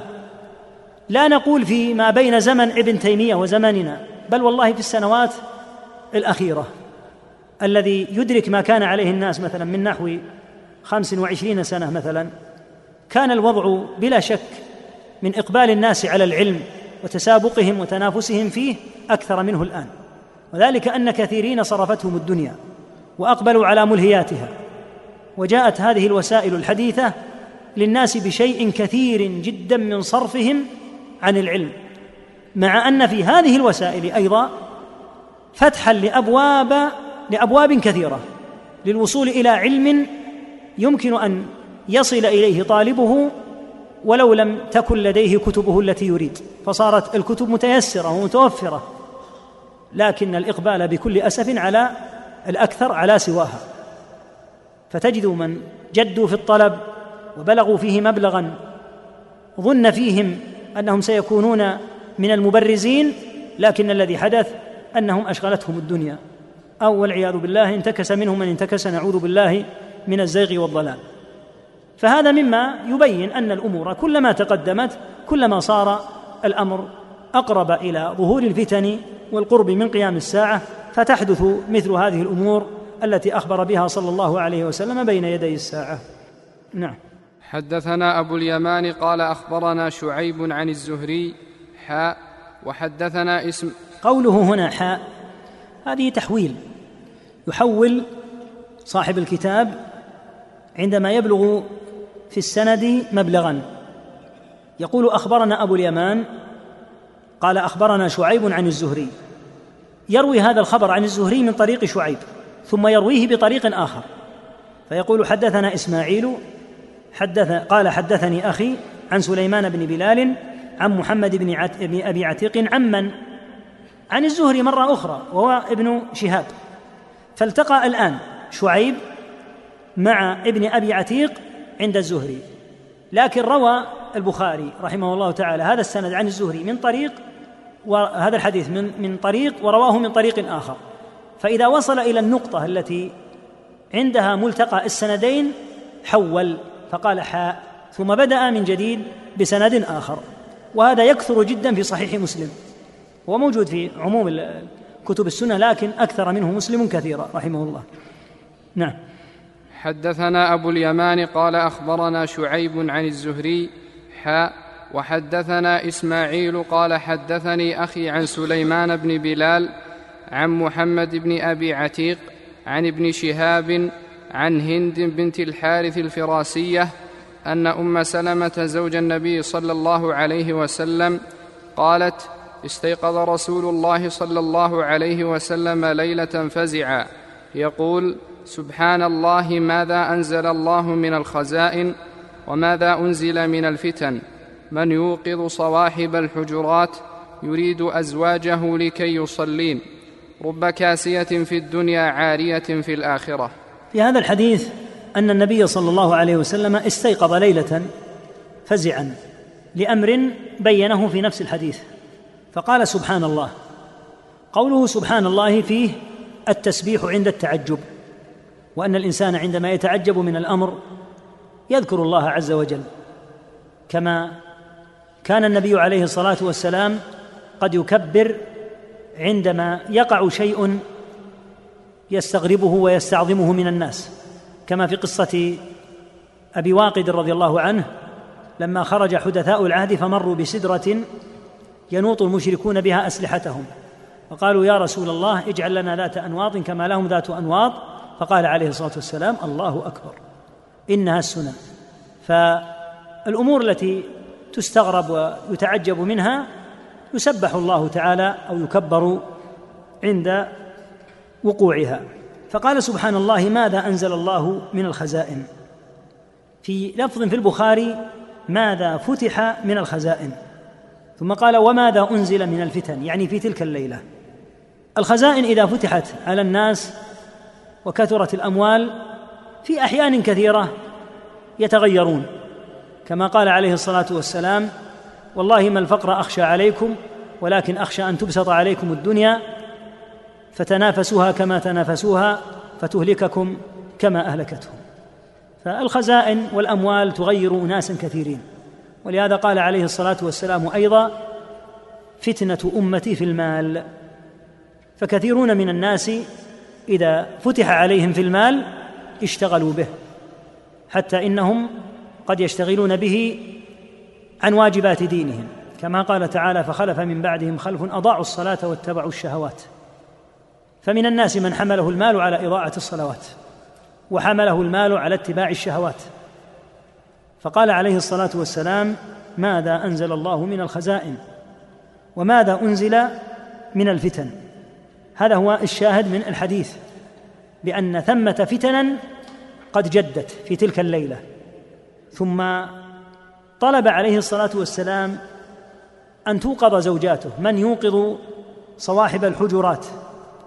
يعني كأنه يطلب من بعض الخدم أو المملوكين أن يمر على أمهات المؤمنين رضي الله تعالى عنهن ويوقظهن ليصلين ليبادرن في هذا الأمر العظيم الجلل أن يصلين لله عز وجل وفي هذا إيقاظ الأهل لصلاة الليل. من يوقظ صواحب الحجر؟ يريد أزواجه. لكي يصلين رب كاسية في الدنيا عارية في الآخرة. لما ذكر هذا عن أزواجه؟ لأنهن الحاضرات. إذ كان نائما عليه الصلاة والسلام في بيت أم سلمة. وحجرات زوجات النبي عليه الصلاة والسلام متقاربة. فكانت عند المسجد حجراته صلى الله عليه وسلم فطلب أن يمر على زوجاته وفي هذا العناية بالأهل العناية بالأهل والاهتمام بما يعينهم على طاعة الله تعالى. ذكر الحافظ فائدة من تخصيص زوجاته أن فيها تنبيها لهن الا يتغافلن عن العبادة ويعتمدن على كونهن زوجات النبي صلى الله عليه وسلم. لا شك أن كونهن زوجاته صلى الله أن كون كونهن زوجاته صلى الله عليه وسلم أن ذلك شرف عظيم ومن شرفه أنهن أمهات للمؤمنين كما قال تعالى النبي أولى بالمؤمنين من أنفسهم وأزواجه أمهاتهم ومن شرفهن رضي الله تعالى عنهن أن الله تعالى أمر نبيه صلى الله عليه وسلم أن يخيرهن. يا أيها النبي قل لأزواجك إن كنتن تردن الحياة الدنيا وزينتها فتعالين أمتعكن وأسرحكن سراحا جميلا. وإن كنتن تردن الله ورسوله والدار الآخرة فإن الله اعد للمحسنات منكن أجرا عظيما. فاخترنا الله ورسوله جميعا واخترنا أن يعشن مع رسول الله صلى الله عليه وسلم في الحال الذي كان عليه من شرف العيش صلوات الله وسلامه عليه وأبين الدنيا كلهن عليهن رضوان الله. فكافأهن الله تعالى بقوله سبحانه لا يحل لك النساء من بعد ولا أن تبدل بهن من أزواج ولو أعجبك حسنهن. لما اخترنا الله ورسوله وأن يعشن مع هذا النبي الكريم صلى الله عليه وسلم ولو في شرف العيش وتنكبنا عن البحث عن زهرة الدنيا حرم الله على نبيه صلى الله عليه وسلم أن يتزوج بغيرهن مكافأة لهن. لا يحل لك النساء من بعد. ولا أن تبدل بهن من أزواج ولو أعجبك حسنهن إلا ما ملكت يمينك. فالحاصل أن في هذا الحديث تنبيها لهن إلى أنهن وإن كن بهذا المقام الكريم فليس لهن أن يعتمدن على مجرد كونهن زوجاته صلى الله عليه وسلم. وكان صلى الله عليه وسلم يراعي هذا في عموم قراباته فينبههم إلى أن مجرد كونهم أقارب له عليه الصلاة والسلام لن يغنيهم عن لن يغنيهم من الله عز وجل شيئا. ولهذا لما نزل قوله تعالى وأنذر عشيرتك الأقربين قال عليه الصلاة والسلام يا معشر قريش عم ثم خص ثم نادى فقال يا عباس عم رسول الله يا صفية عمة رسول الله أنقذوا أنفسكم لا أغني عنكم من الله شيئا. يا فاطمة بنت محمد سليني من مالي ما شئت لا أغني عنك من الله شيئا. يعني أن مجرد القرابة لرسول الله صلى الله عليه وسلم لا تغني عن العبد شيئا إذا فرط في أمر الله تعالى. فهذا من هذا الباب. وإنما أمر بمناداتهن صلى الله عليه وسلم لأنهن الحاضرات ثم إن الخطاب وإن كان لزوجات النبي صلى الله عليه وسلم فإنه عام. إذ العبرة بالمعنى نفسه. لما نزلت هذه الفتن وأمر زوجاته أن يقمن ليصلين وفي الصلاة سؤال العبد ربه العافية والنجاة فهذا أمر غير مخصوص بزوجات النبي صلى الله عليه وسلم دون غيرهن وإنما هو أمر عام للجميع. نعم. ثم قال رب كاسية في الدنيا عارية في الآخرة. أن الحال في الدنيا قد يتغير في الآخرة عياذا بالله. فيكون الإنسان على حال في الدنيا قد يكون فيه في سرور وبهجة لكن يتغير عليه هذا الحال في الآخرة عياذا بالله. فربما كان الإنسان كاسيا في الدنيا من نعم الله ومن غيرها لكن لأنه قليل العمل أو عمله باطل يأتي في الآخرة عاريا وعلى حال من السوء. فرب كاسية في الدنيا عارية في الآخرة. نعم. باب قول النبي صلى الله عليه وسلم من حمل علينا السلاح فليس منا. حمل السلاح من قبل مسلم الأصل ألا يحمله إلا على كافر وألا يحمل مسلم سلاحا على أخيه. هذا هو الأصل لأن حمل السلاح أمر عظيم جدا. والأصل أن المسلم أخ للمسلم وهل يليق بالأخ أن يحمل السلاح على أخيه؟ قال صلى الله عليه وسلم المسلم اخو المسلم لا يظلمه ولا يسلمه. لا يظلمه مجرد مظلمة لو بكلام لو باستهزاء لو بتنقص. حتى قال عليه الصلاة والسلام بحسب امرئ من الشر أن يحقر أخاه المسلم. يعني يكفيه شرا أن يحتقر أخا له في الإسلام. يعني أنه قد فعل شيئا عظيما من الشر يكفيه وهو أنه احتقره. فلا شك أن بين المسلمين من العلاقة التي قال تعالى فيها إنما المؤمنون إخوة ما ينبغي أن يزجر بعضهم عن أن يظلم بعضا. فإذا وصل الأمر إلى حد حمل السلاح فالأمر تجاوز ذلك لأن السلاح يكون من آثاره القتل وإزهاق الروح أو يكون من آثاره الإضرار الشديد بسفك دم حتى لو لم يقتل صاحبه. فمن فعل هذا فليس منا. ما المراد بقوله صلى الله عليه وسلم فليس منا؟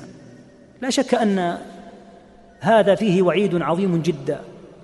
والسلف رحمهم الله يرون إطلاق هذه النصوص وعدم التعرض لها بالتأويلات كما يفعل بعضهم في الشروح ونحوها. فيأتي بعضهم إلى مثل قوله صلى الله عليه وسلم من حمل السلاح فليس منا فيحمل قوله فليس منا الذي يزجر الناس ويردعهم على معنى يخففه بأنه ليس مثل طريقتنا. فيقال فإذا لم يحمل السلاح يكون مثل النبي صلى الله عليه وسلم. ما هذا التأويل؟ لماذا يؤول الحديث هذا التأويل؟ بل يبقى الحديث على زجره لأن المقصود بالحديث أن يزجر الناس بعضهم عن بعض. وهذا اللفظ فليس منا يدل على أن الجرم الذي وقع من الكبائر. كقوله عليه الصلاة والسلام من غشنا فليس منا. فهذا الغش من الكبائر. لاستخدام لفظ فليس منا. ومنه قوله عليه الصلاة والسلام من حلف بالأمانة فليس منا. لهذا قالوا إن الحلف بالأمانة من أعظم أنواع الحلف بغير الله. لاستخدام النبي صلى الله عليه وسلم عبارة فليس منا. وهكذا قوله هنا من حمل علينا السلاح فليس منا. لا شك أنه يخرج من هذا العموم ما لو وجدت فئة باغية فاحتيج إلى قتالهم لأن الله عز وجل رخص في قتالهم بقوله وإن طائفتان من المؤمنين اقتتلوا فأصلحوا بينهما فإن بغت إحداهما على الأخرى فقاتلوا التي تبغي. فإذا حمل السلاح على التي بغت بعد أن أبت الإصلاح لأن الأصل إذا وقع بين المسلمين ما وقع أن لا يبادر إلى القتال. الله لم يأمر بالقتال ابتداء كما بين شيخ الإسلام وغيره.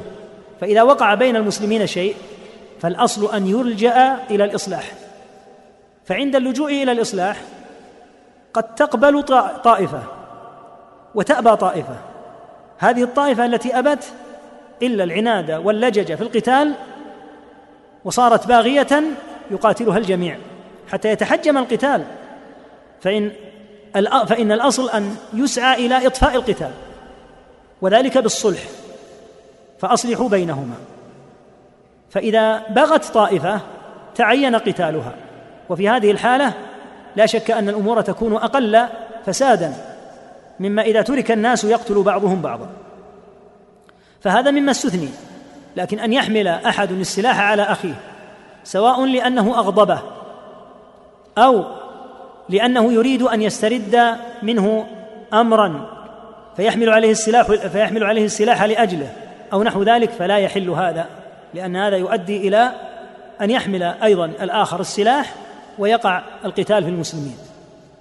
وإذا أخذ من إنسان حق فإن الأصل أن يلجأ فيه إلى القاضي الشرعي ليزيل المظلمة من خلال البينات ومن خلال الحكم الشرعي لا أن يأخذ الناس أمورهم بأيديهم.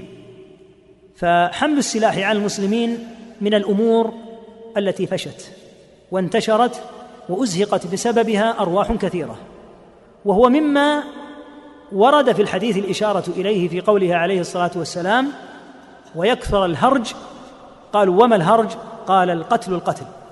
فإن حمل السلاح من قبل الناس بعضهم على بعض يؤدي إلى كثرة القتل. فإذا حمل هؤلاء السلاح وحمل هؤلاء السلاح أدى هذا إلى أن يقتل في الطائفتين أناس أو أن تقتل إحدى الطائفتين إذا كانت كثيرة أو أقوى أن تقتل الطائفة الأخرى قتلا ذريعا. فحمل السلاح على المسلمين لا يحل. هذا هو الأصل. فمن حمله عليهم فإنه يكون متوعدا بهذا الوعيد فليس منا. قوله صلى الله عليه وسلم فليس منا هل يعني أنه يكفر؟ لا. قطعا لا يعني أنه يكفر. ليس معنى ذلك أنه يكفر حتى لو وقع قتال.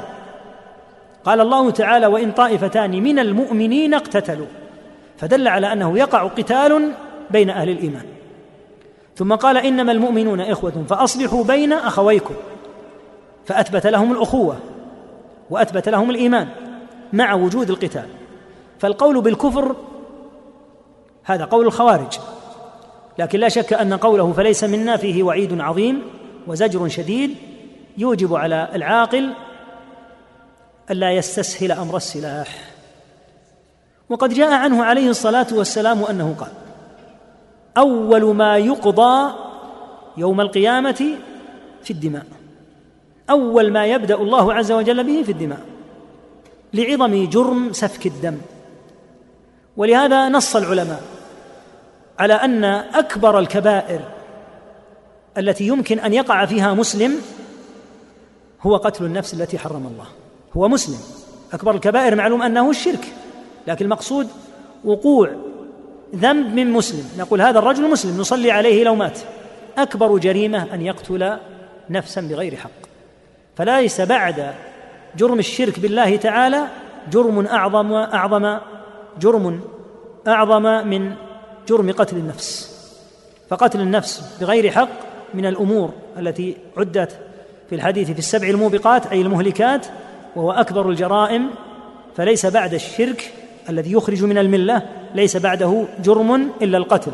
بمعنى أن أكبر ما يمكن أن يقع من المسلم هو جرم القتل وقد توعد الله عز وجل عليه بوعيد عظيم جدا. قال تعالى ومن يقتل مؤمنا متعمدا فجزاؤه جهنم خالدا فيها. وغضب الله عليه ولعنه وأعد له عذابا عظيما. وذلك لعظم أمر سفك الدم. وقد روى النسائي في السنن في تعظيم الدم أن الرب تبارك وتعالى في القيامة يأتي العبد إليه فيقول يا رب هذا قتلني فيقول الله عز وجل لم قتلته؟ فيقول قتلته على ملك فلان. أو في اللفظ الآخر قتلت في الأول يقول قتلته لتكون العزة لك. يعني في سبيل الله. فيقول الله عز وجل فإنها لي ويجيء الرجل اخذا بيد الرجل فيقول يا رب هذا قتلني. فيقول الله لم قتلته؟ قال لتكون العزة لفلان. وفي اللفظ الآخر ليكون الملك لفلان. يعني أن هذا الخصام والقتال الذي أزهق فيه روح هذا المسلم كان لأجل أن يكون الملك لفلان من الناس. فيقول الله عز وجل في القائل لتكون العزة لفلان يقول الله عز وجل مجيبا له إنها ليست لفلان. لأن العزة لله عز وجل فيبوء بإثمه. قال جندب رضي الله عنه بعد أن روى الحديث الحديث الأول من حديث مسعود فاتقها. اتق أن تدخل في أمر الدماء وأن تستسهلها كما استسهلها واسترخصها ناس كثيرون اليوم. يستسهلون أمر إزهاق الأرواح وقتل الناس. فإن هذا من الأمور العظام التي فيها هذا. إذا كان حمل السلاح وأنت قد تحمل السلاح ولا تقتل لكن قد تحمله هكذا حملا تهدد به. كأن تخرج سكينا أو أن ترفع مسدسا. هذا وحده يجعلك داخلا في الحديث. فكيف بالقتل؟ القتل لا شك أنه أشر وأشد. إذا كان بغير حق. نعم. باب قول النبي صلى الله عليه وسلم من حمل علينا السلاح فليس منا. حدثنا عبد الله بن يوسف قال أخبرنا مالك عن نافع عن عبد الله بن عمر رضي الله عنهما أن رسول الله صلى الله عليه وسلم قال من حمل علينا السلاح فليس منا. حدثنا محمد بن العلاء قال حدثنا أبو أسامة عن بريد عن أبي بردة عن أبي موسى عن النبي صلى الله عليه وسلم قال من حمل علينا السلاح فليس منا.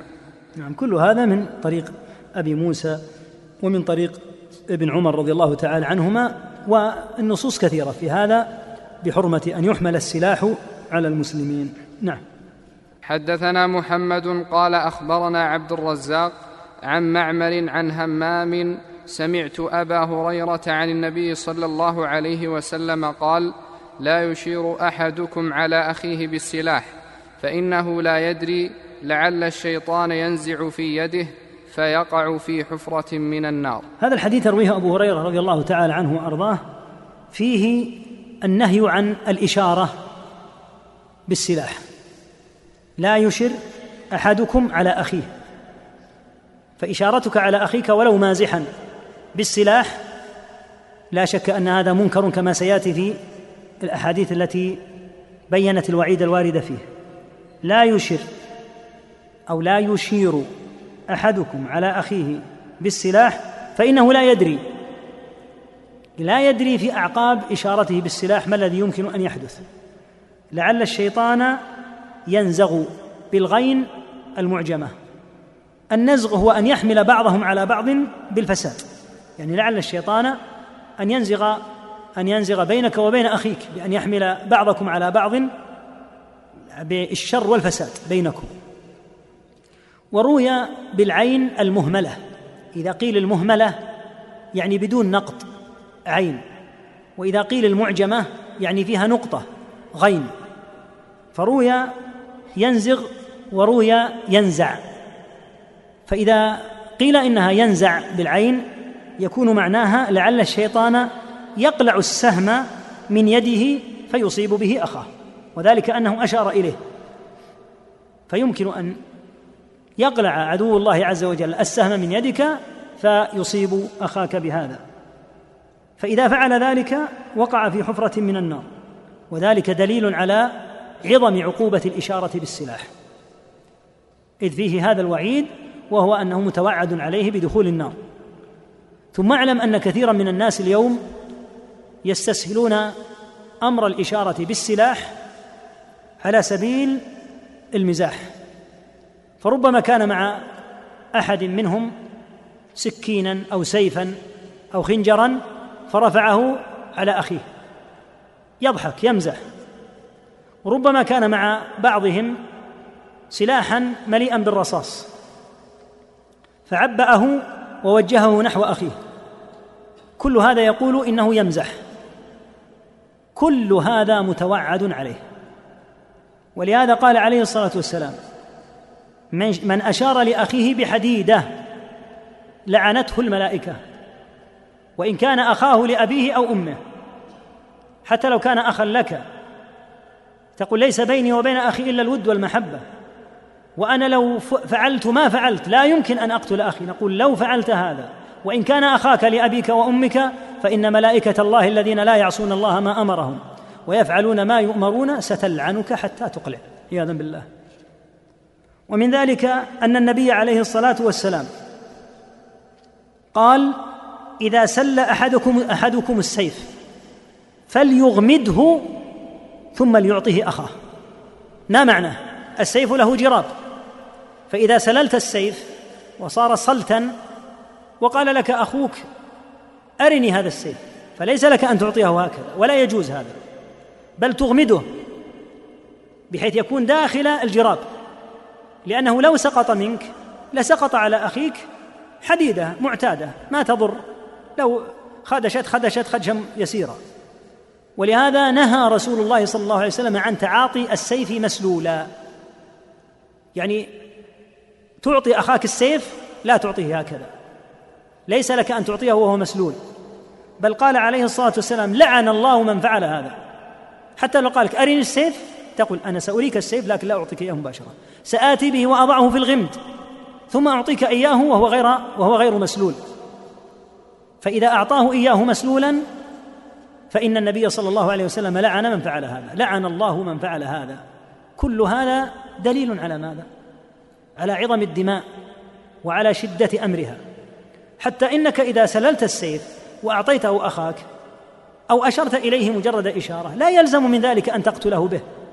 لكن مع ذلك هذا التحوط الشديد الذي وصل إلى حد أن يلعن النبي صلى الله عليه وسلم من فعل هذا وأن تلعن الملائكة من أشار إلى أخيه إشارة. وإن كان أخاه لأبيه وأمه. ومن ذلك ما يقع من بعض الشباب. وهو كثير فيهم جدا.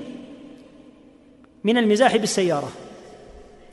وهو داخل في الحديث بل قد يكون دخوله اوليا. فإنه إذا راى رأى أخاه يمشي حرف نحوه السيارة. حرفه للسيارة.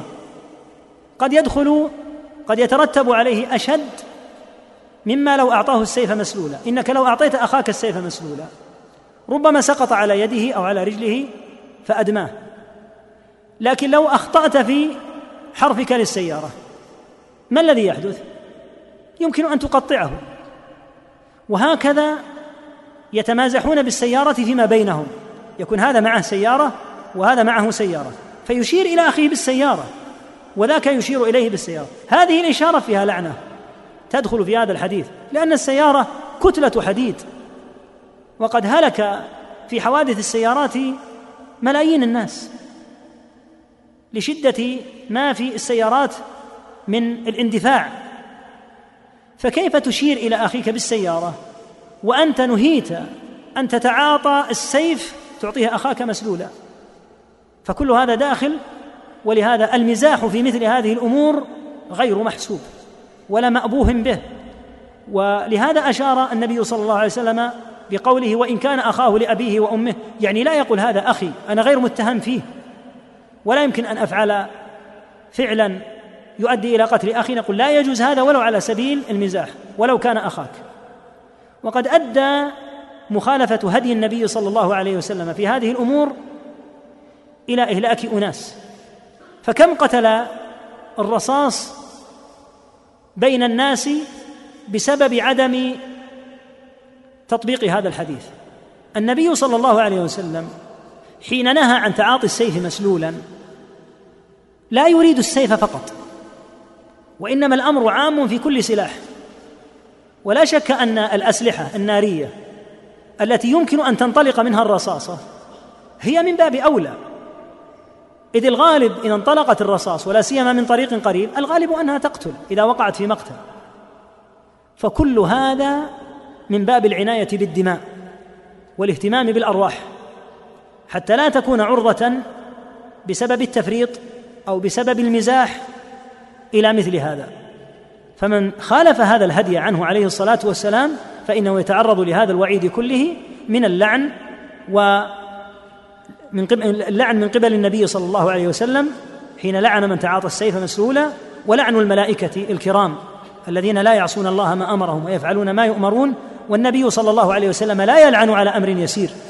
والملائكة عليهم الصلاة والسلام لا تلعن على أمر يسير وإنما يكون اللعن على الأمر الشديد الذي فيه هذا الوعيد العظيم بسبب ما فيه من الكبيرة. وبذلك يعلم أن تعاطي السلاح مسلولا معدود في كبائر الذنوب لأن من دلائل كبائر الذنوب اللعن عليها اللعن عليها. فإذا كان هذا في مجرد تعاطيه فكيف بحمل السلاح؟ لا شك أنه أشد. فكيف بقتل المسلم؟ لكن لا شك أنه أشد وأشد. نعم. حدثنا علي بن عبد الله قال حدثنا سفيان قال قلت لعمر يا أبا محمد سمعت جابر بن عبد الله يقول مر رجل بسهام في المسجد فقال له رسول الله صلى الله عليه وسلم أمسك بنصالها؟ قال نعم. نعم حدثنا. حدثنا أبو النعمان قال حدثنا حماد بن زيد عن عمرو بن دينار عن جابر أن رجلا مر في المسجد بأسهم قد بدا نصولها فأمر أن يأخذ بنصولها لا يخدش مسلما. في هذا الحديث حديث جابر رضي الله عنه أن النبي عليه الصلاة والسلام مر رجل بسهام في المسجد. وهذه السهام لم تكن في وعاء وإنما هي بادية ظاهرة. فقال عليه الصلاة والسلام أمسك بنصالها. النصل هو الحديدة حديدة السهم. السهم الذي يطلق يكون في رأسه حديدة هي التي تخزق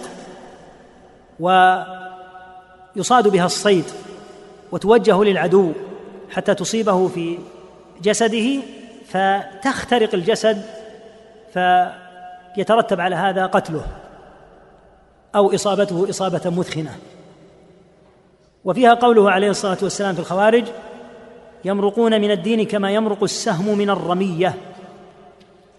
الرامي الجيد إذا أطلق السهم وكان نشيطا فإن السهم لحدة رأسه يخرق الرمية كالأرنب أو نحوها ثم يخرج كما قال عليه الصلاة والسلام قد سبق الفرث والدم.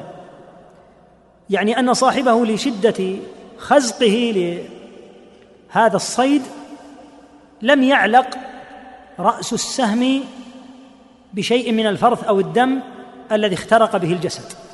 قال قد سبق الفرث والدم لشدة مضيه في الرمية. لا شك أن هذا النصل حاد جدا وأنه يقتل ولهذا كانوا يترامون به. وقال عليه الصلاة والسلام ألا إن القوة الرمي وفي بدر أمرهم عليه الصلاة والسلام؟ قال إذا كثبوكم فارموهم بالنبل. فلما أتى المشركون بدأ المسلمون في بدر بالنبل فأصابوا فيهم إصابات مثخنة لأنهم أتوا هكذا يعدون فخزقتهم آه، الأسهم. النصل هو الرأس الذي يكون في هذا السهم. فهذا السهم نصله يكون من حديد ويكون حادا جدا. فلما مر هذا الرجل بهذه السهام بادية هكذا يمشي بها قال أمسك بنصالها. يعني ضع اليد على النصل لأنه إذا وضع يده على النصل عرف كيف يتحكم فيها بحيث إنه لو مر رجل لكان لأبعدها عنه. أما إذا كان يمشي بها هكذا يده في طرفه فإنه يمكن أن يخزق جسد أحد وهو لا يدري. فأمره عليه الصلاة والسلام أن يمسك بنصالها بأن يضع يده على رأس السهم على الحديدة حتى لا يصيب أحدا. ولهذا في الرواية الأخرى أن رجلا مر في المسجد بأسهم قد بدا نصولها. فأمر فأمر أن يأخذ بنصولها. في لفظ أنه قال أمسك بنصولها. ضع يدك لا على الطرف وإنما ضع يدك على موضع الحديده بحيث لو أن طرف السهم الذي من الخلف مس أحدا ما ضره لكن إذا مسه الحديده رأس السهم لا شك أنها تضره. لا يخدش مسلما مجرد خدش. الخدش هو أول الجرح. الخدش هو أول ما يجرح من الإنسان. فنهاه حتى لا يخدش مسلما مجرد خدش. نعم. حدثنا محمد بن العلاء قال حدثنا أبو اسامه عن بريد عن أبي بردة عن أبي موسى عن النبي صلى الله عليه وسلم قال إذا مر أحدكم في مسجدنا أو في سوقنا ومعه نبل فليمسك على نصالها أو قال فليقبض بكفه أن يصيب أحدا من المسلمين منها بشيء. في قوله إذا مر أحدكم في مسجدنا أو في أو في سوقنا دلالة على أن الأمر عام.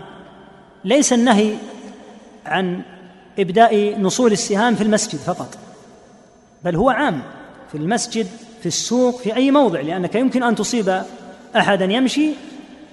فهذا منهي عنه سواء كان هذا الرجل الذي أصبته في المسجد أو في السوق.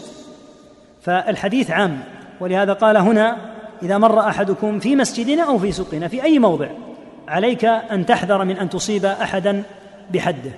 ومن هنا يعلم أن ما يفعله بعض من يحملون الحديد في السيارات ويكون طرفها بادية أن هذا أيضا من الأمور الخاطئة وأنه ينبغي أن لا يمكنوا من هذا لأنه يمكن أن تقف السيارات فجأة فيكون هذا الحديد قد بدا.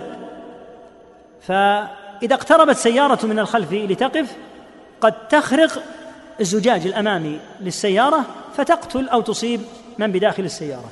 فكون الحديد هكذا يبدو لا ينبغي هذا وإنما يكون هذا الحديد بموضع لا يكون فيه ظهور للناس. وأيضا فإن صاحب السيارة إذا لف بسيارته يمنة أو يسرة فإنه بسبب أن الحديد ظاهر يمكن أن يصيب أحدا سواء كان ماشيا أو كان راكبا. فكل هذا يفهم من فقه هذا الحديث أن من مر فعليه أن يلاحظ أن لا يكون هناك تسبب في الإضرار بأحد من المشاة أو الركبان. قال فليقبض بكفه أي على النصل. فليقبض بكفه أي على النصل. أن يصيب أحدا من المسلمين منها بشيء. أن هنا تفسيرية يعني كراهة أن يصيب أحدا من المسلمين بشيء.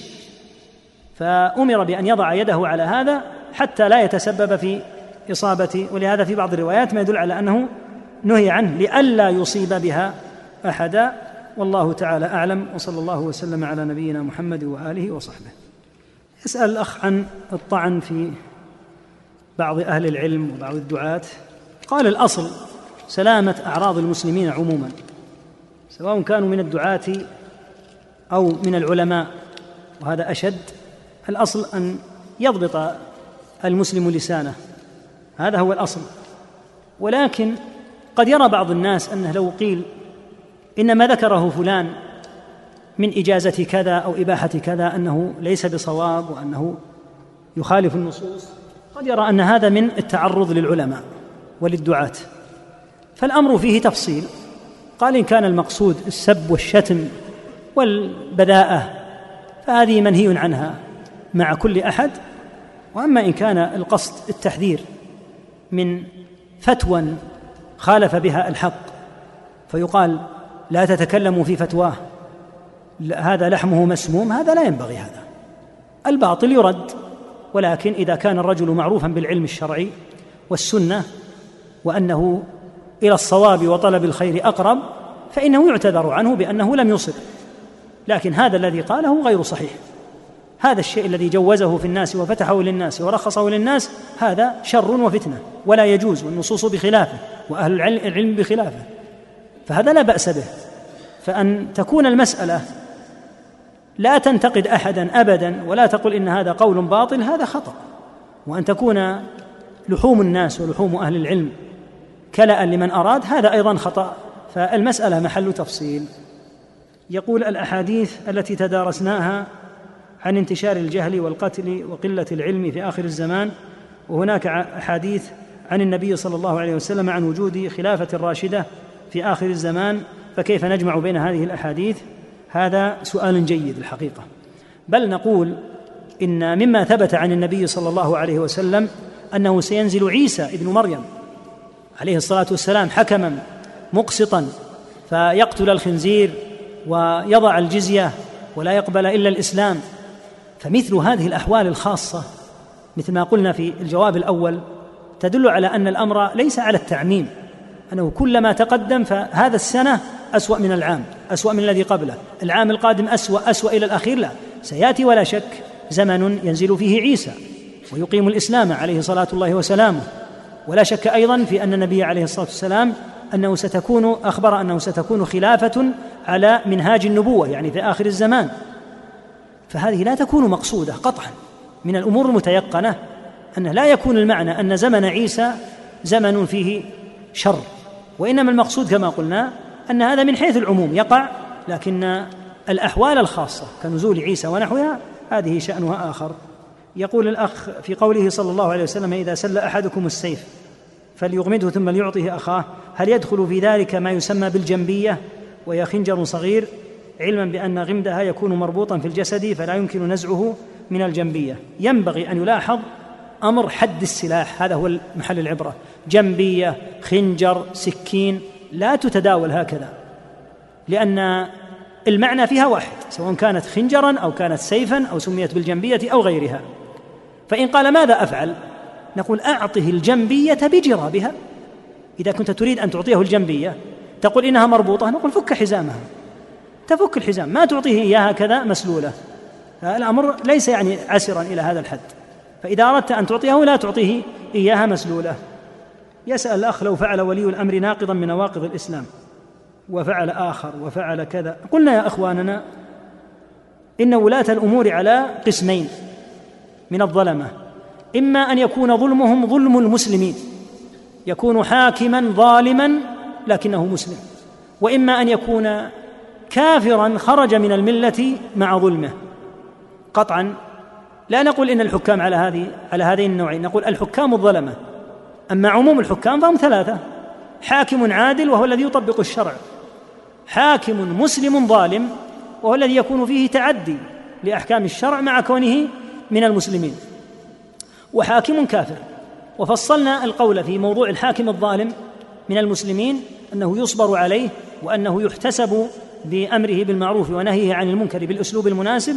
أما الحاكم الكافر الذي يثبت فعلا أنه كافر لا بخرص وظن يرتكب ناقضا حقيقيا لا يشك أهل العلم في أنه كفر لأن هذا الباب باب خطير. يعني قد يأتي إنسان فيقول إن هذا القول أو إن هذا الفعل يدل على كفر الحاكم. وقلنا إن النبي صلى الله عليه وسلم قال حتى تروا كفرا بواحا عندكم فيه من الله برهان.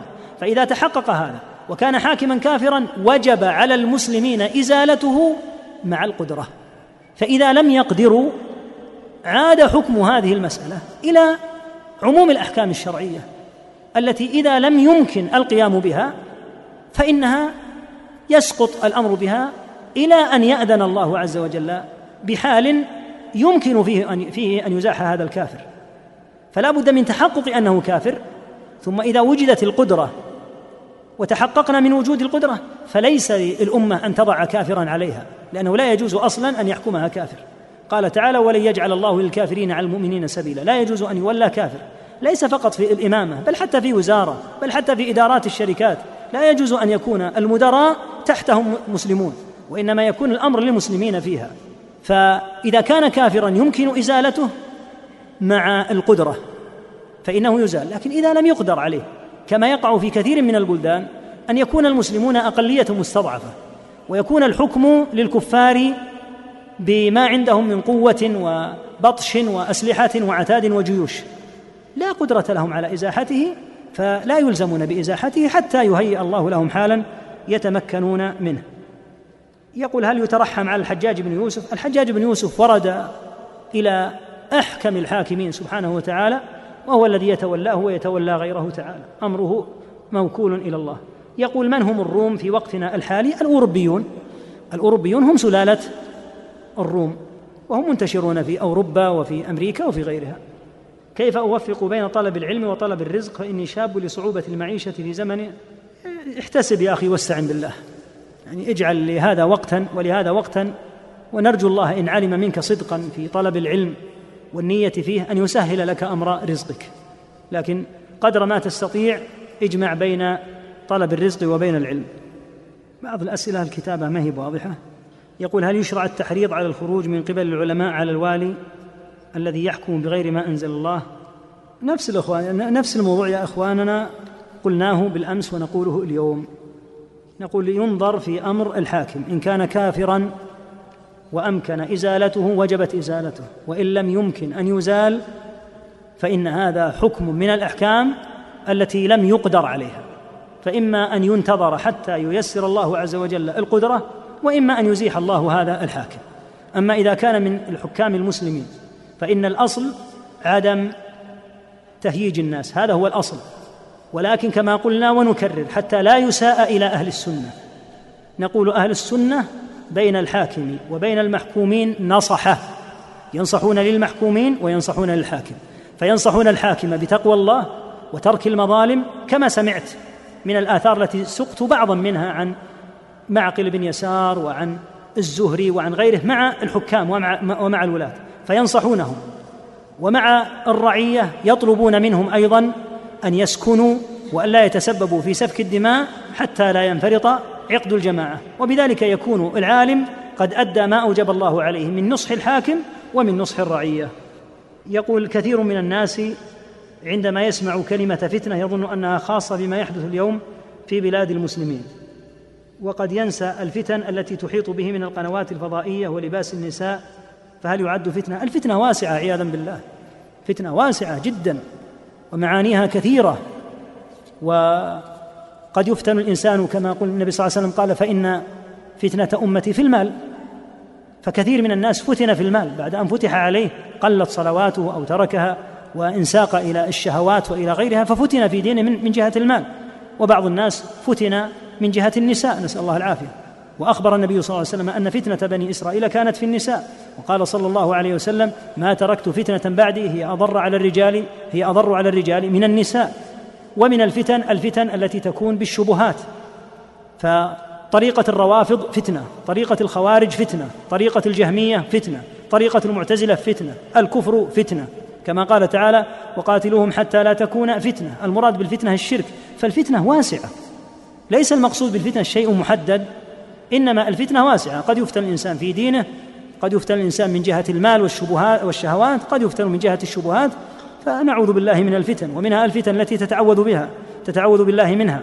اللهم إني أعوذ بك من عذاب جهنم ومن فتنة القبر ومن فتنة المحيا والممات ومن فتنة المسيح الدجال. كل هذه فتن فأمر الفتن واسع.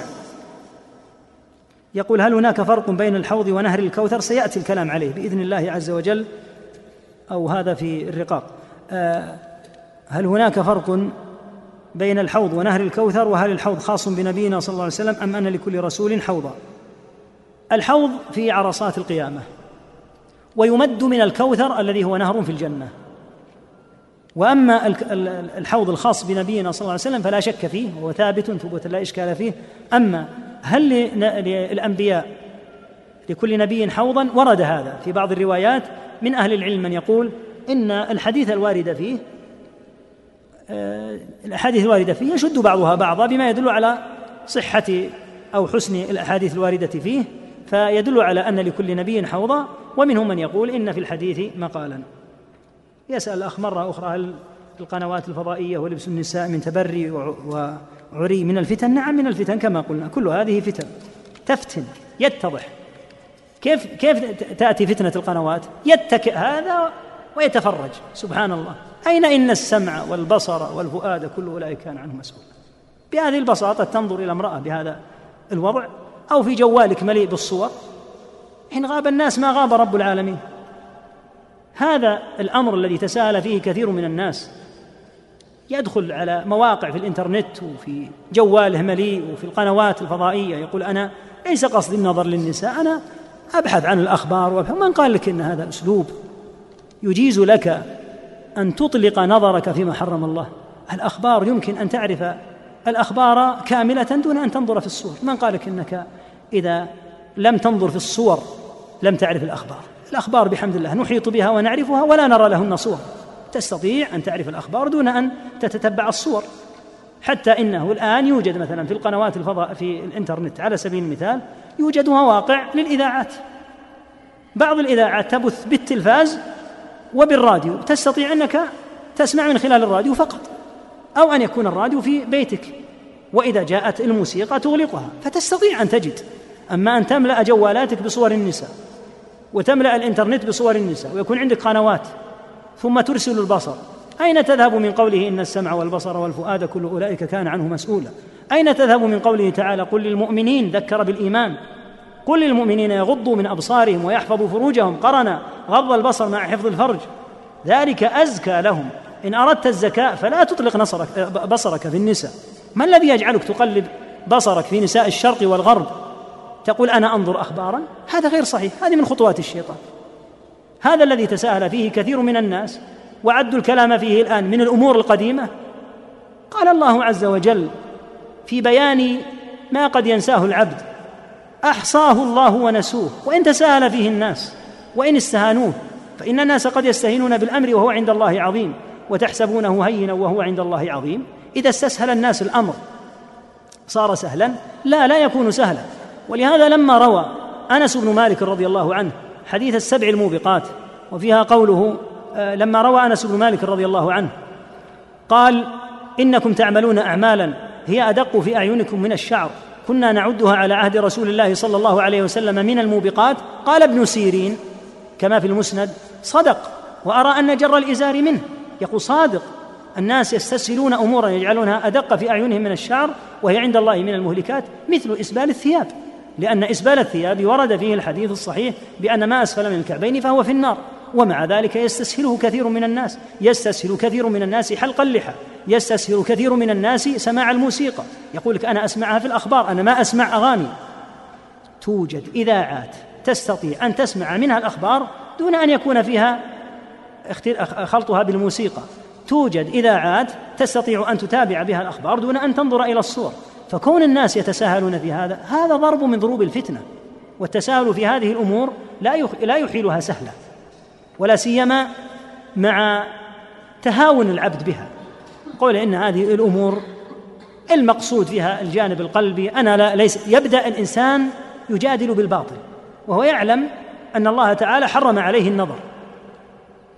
النظر إلى النساء كما نص أهل العلم لا يكون إلا في أحوال هي في حد الضرورة. كأن ينظر طبيب لا يوجد طبيبة والا اذا وجد طبيبة لا يجوز وليس للقائمين على الصحة بتاتا أن يضعوا في موضع تعالج فيه النساء أن يضعوا فيه رجلا إلا عند الضرورة. إذا لم يوجد في هذا التخصص أحد ابدا إلا هذا الرجل فالأمر لله. وينظر إلى ماذا؟ ينظر إلى الموضع الذي يعالجه. لا ينظر إلى كل شيء. الضرورة تقدر بقدرها. فإذا كانت فيها هذه التحديدات في العورات فكيف يسترسل الناس بهذه الأنظار؟ قال العلامة بن سعدي رحمه الله تعالى في المراد بقوله تبارك وتعالى قل للمؤمنين يغضوا من أبصارهم قال المقصود ثلاثة أشياء. المقصود بالشيء بغض البصر غض البصر عن أمور ثلاثة عن العورات وعن النساء الأجنبيات وعن المردان. حتى الامرد من الصبيان لا تحد إليه النظر. إذا كان هذا قد يؤدي إلى أن تفتتن به. كل هذا محرم. فكون الإنسان يتساهل يتساهل أو يقول كل الناس يفعلون هذا. نقول غير صحيح. لا يزال في الناس من يخاف الله ولله الحمد. ثم لو فرضنا أن الناس أكثر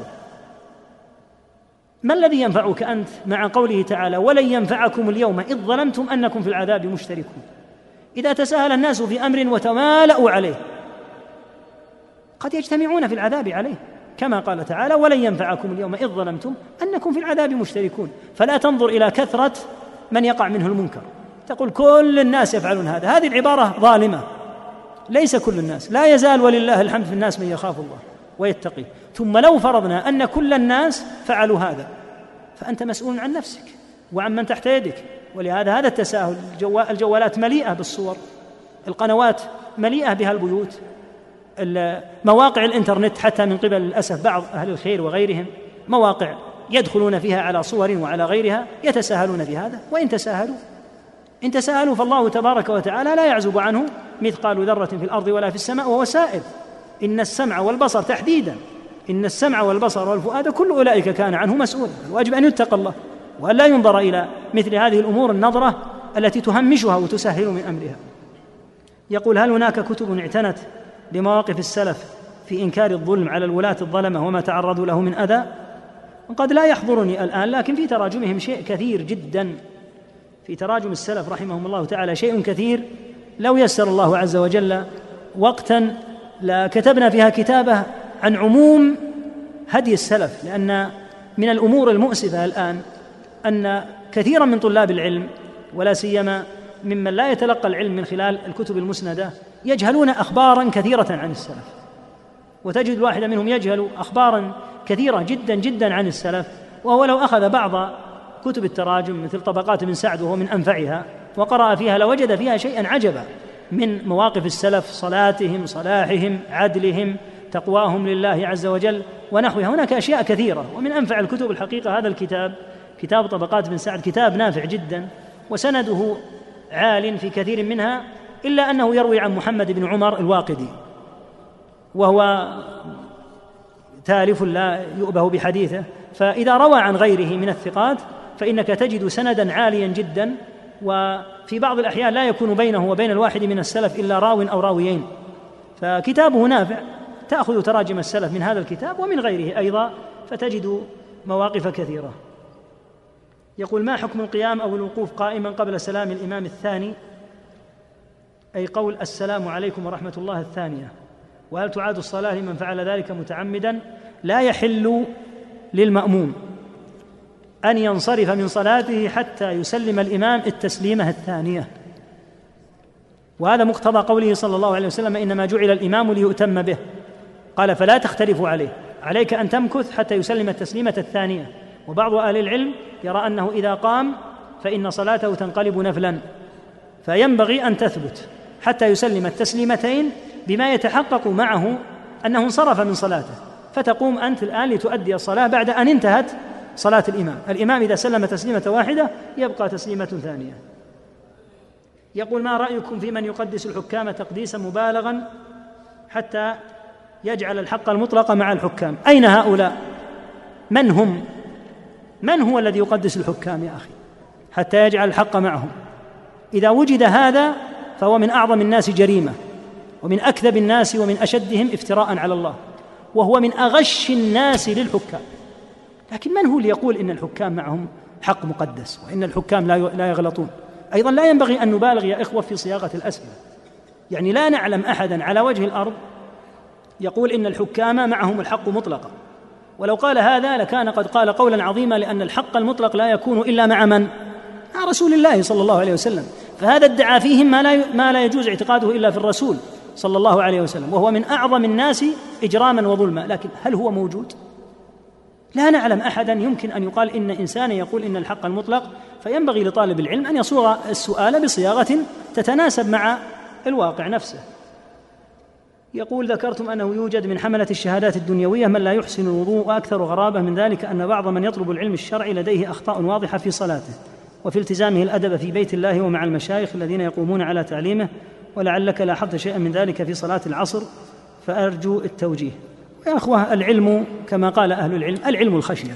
قال تعالى إنما يخشى الله من عباده العلماء. فكون الإنسان يتعلم ولا يعمل هذا يجمع من الحجج عليه. كما قالت أم الدرداء رضي الله عنها لشاب كان يتردد ويسألها يسألها يسألها. فقالت يا بني هل تعمل بما تعلم؟ فقال لا. يجمع علم هكذا. فنهته وقالت لا تكثر من حجج الله عليك أو نحو هذا. طالب العلم يتعلم ليعمل. كان الصحابة رضي الله عنهم إذا قرأوا عشر آيات لم يجاوزوهن حتى يعملوا بما فيهن فتعلموا العلم والعمل. فطالب العلم ينبغي إذا تعلم علما أن يطبقه ويعود نفسه على ذلك حتى يتعلم مقرونا بالعلم بالعمل. أما أن يتعلم بلا علم فإن علمه وبال عليه. كما قيل وعالم بعلمه لم يعملا معذب من قبل عباد الوثن. هل من علامات الساعة ومن الفتن التكلم في العلماء بقصد التحذير أم هذا جائز إذا كان في العالم بعض الأخطاء فيحذر منها؟ أجبت على مثل هذا السؤال. أجبت متى يمكن أن يكون الكلام في الناس خطأ ومتى يمكن أن يكون التنبيه على الزلة وعلى الباطل في المقام الصحيح. يقول ما هو أفضل كتاب يتكلم عن الحجاج وفتنة الصحابة الأصل عند أهل السنة أن لا ينبش ولا يبحث عما وقع بين الصحابة وعما شجر بينهم رضي الله عنهم. وأن يلتمس لهم جميعا العذر عليهم رضوان الله فإنهم اجتهدوا فمنهم من أصاب فله أجر الاجتهاد والصواب ومنهم من أخطأ فله أجر الاجتهاد وفاته أمر أجر الصواب. فالأصل أن الإنسان لا يبحث عما وقع بين الصحابة لكن يبحث في أمور الاعتقاد عن التعامل كيف يتعامل وكيف يعتقد في أمر الصحابة رضي الله عنهم. يقول الفرق بين الرايات التي ترفع اليوم لرفع علم الجهاد وإعادة الخلافة الإسلامية وبين صلاح الدين ويوسف بن تاشفين صاحب الدولة المرابطية الذي طالما امتدحه علماء الإسلام في جمع المسلمين وقتل الحكام الذين واطأوا الكفار ووالوهم ووافقوا وأوقفوا الجهاد بدون مصلحة بل ظهر سكوتهم عن إخوانهم في الدول الأخرى إلى آخره. بل وأسوأ بالغرب إلى آخره. نقول يا أخواننا الأمة اليوم في وضع قصر فيه الحاكم والمحكوم بلا شك. ومن الغلط أن ينظر إلى تقصير الحاكم مع غض البصر عن عن تقصير المحكوم. التقصير للأسف عام. من الحكام ومن المحكومين معا. فغلطات الحكام من المسلمين. وغلطات المحكوم يجب أن تتلافى بالعود إلى الله عز وجل. بأن يعود الحكام إلى ربهم فيقيموا في أهل الإسلام الشرع. وكل حكم بغير شرع الله فهو جور وظلم يجب على الحاكم أن يتخلص منه وأن يعود عنه. والمحكومون أيضا عندهم ما عندهم من التقصير الشديد. ألا ترى يا أخي التفريط في الصلاة؟ هذا التفريط في الصلاة الآن على مستوى الأمة. أهو قليل نادر أو كثير؟ كثير جدا. هذا أمر ملاحظ. هذا التقصير من قبل الحكام من قبل المحكومين. هل قام الحكام بحمل السلاح على المحكومين وقالوا لا تصلوا؟ أم الخطأ من المحكومين؟ الأرصدة الربوية. أليست لكثير من المحكومين؟ التبرج في النساء. هل أجبر الحكام عليه المحكومين؟ فهناك أخطاء من الحكام لا شك فيها والله سائلهم عنها. وهناك أخطاء من المحكومين لا ينبغي أن يغض النظر عنها بحيث يقال إنما يخطئ المحكوم الحاكم دون المحكوم الخطأ عام. ولهذا هذه الأمة بحاجة إلى عودة عامة من قبل الحكام فيما قصروا فيه في شرع الله ومن قبل المحكومين فيما قصروا فيه في التعامل مع الله عز وجل والتعامل فيما بينهم. ألا ترى قول النبي صلى الله عليه وسلم ويلقى الشح الشح والقطيعة أيضا من أشراط الساعة. بعض الناس من أقطع الناس لرحمه ومن أعق الناس لوالديه. بعض الآباء والأمهات ماتوا غاضبين على أولادهم من بنين وبنات. هؤلاء أمركم الحكام أن تعصوهم ابدا. هذه غلطات المحكومين. فللمحكومين غلطات عليهم أن يرجعوا فيها إلى الله. وللحكام غلطات عليهم أن يرجع الجميع فيها إلى الله كما قال تعالى وتوبوا إلى الله جميعا أيها المؤمنون لعلكم تفلحون. فلا نصور الأمر أن كل الخطأ من الحكام. الحكام منهم خطأ. والدفاع المستميت هذا غلط وليس بصحيح. لكن أيضا من المحكومين غلط. ولهذا قيل كما تكونوا يولى عليكم.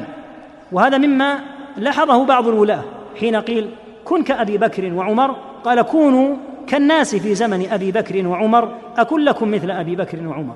ولهذا قلنا إن الأخطاء للأسف عامة ومشتركة من قبل الجميع ولهذا لا بد من التوبة والعودة من قبل الجميع أيضا.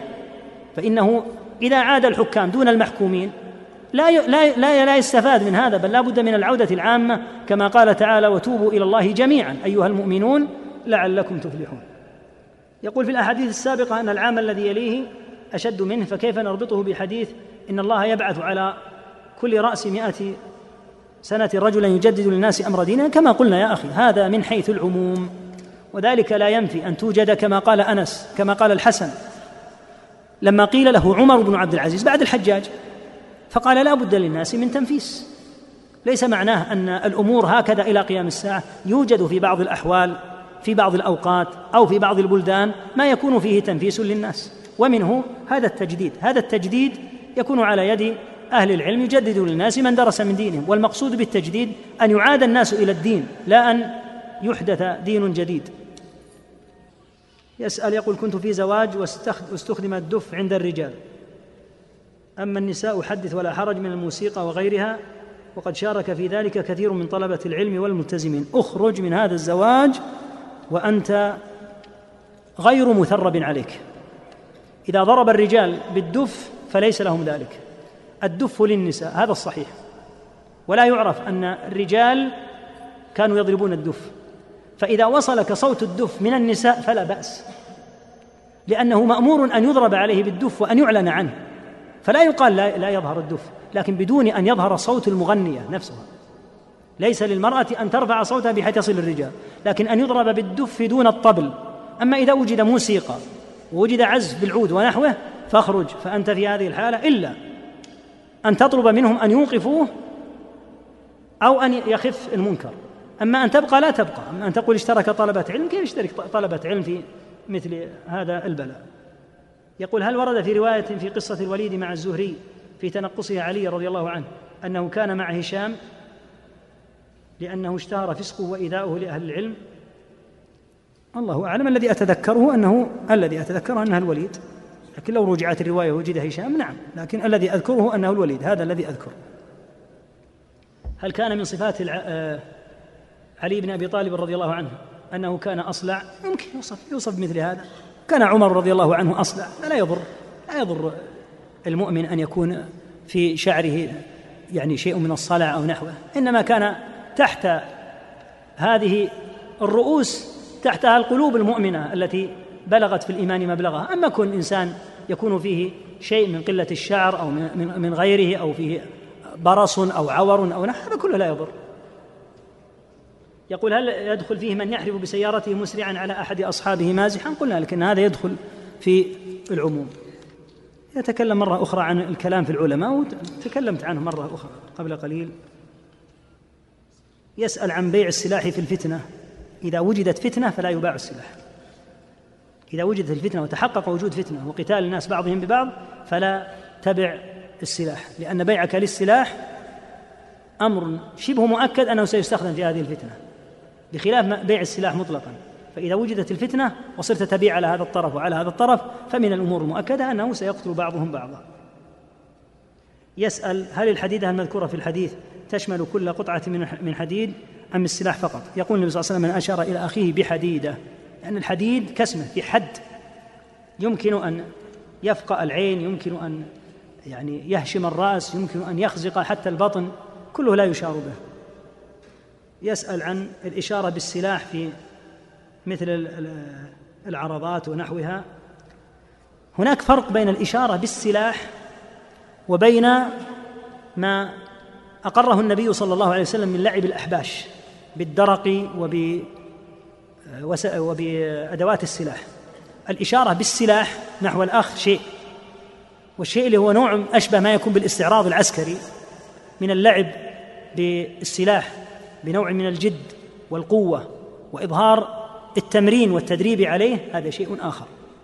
ففرق بين الإشارة به وبين استعماله والتدريب عليه. الذي وقع من الأحباش زمن النبي صلى الله عليه وسلم هو نوع من التدريب عليه. ولهذا قال عليه الصلاة والسلام أمنا بني أرفدة. وأذن لهم في المسجد. بعض الشباب يقول هل يجوز اللعب في المسجد؟ يا أخي هذا ليس لعبا وفقك الله. ما كانوا يلعبون لعب كأنهم يلعبون بكرة أو غيرها. هذا كان نوعا من التدريب على السلاح كما يفعل الرجال. وليس معنى أنهم كانوا يلعبون. يعني بعض الشباب يسأل يقول هل يجوز أن تدخل إلى المسجد أدوات لعب مثل تنس الطاولة وأمثالها لأن الحبش لعبوا؟ لا هذا غير هذا. هذه ألعاب لا يحل أن تدخل المسجد. المساجد لم تبنى لهذا. لكن ما فعله الأحباش هو نوع من من التدريب على السلاح. وأنت ترى في الجيوش الآن أن هناك نوع من التدريب ونوع من التمرن لأن هذا الذي يبتدئ في القتال في الدخول إلى الجيش لا يمكن أن يعرف مهارات القتال إلا بعد تدريب. ففرق بين التدريب وبين الإشارة بالسلاح. الإشارة بالسلاح ممنوعة والتدريب عليه متاح مسموح والله أعلم وصلى الله وسلم على نبينا محمد. وصحبه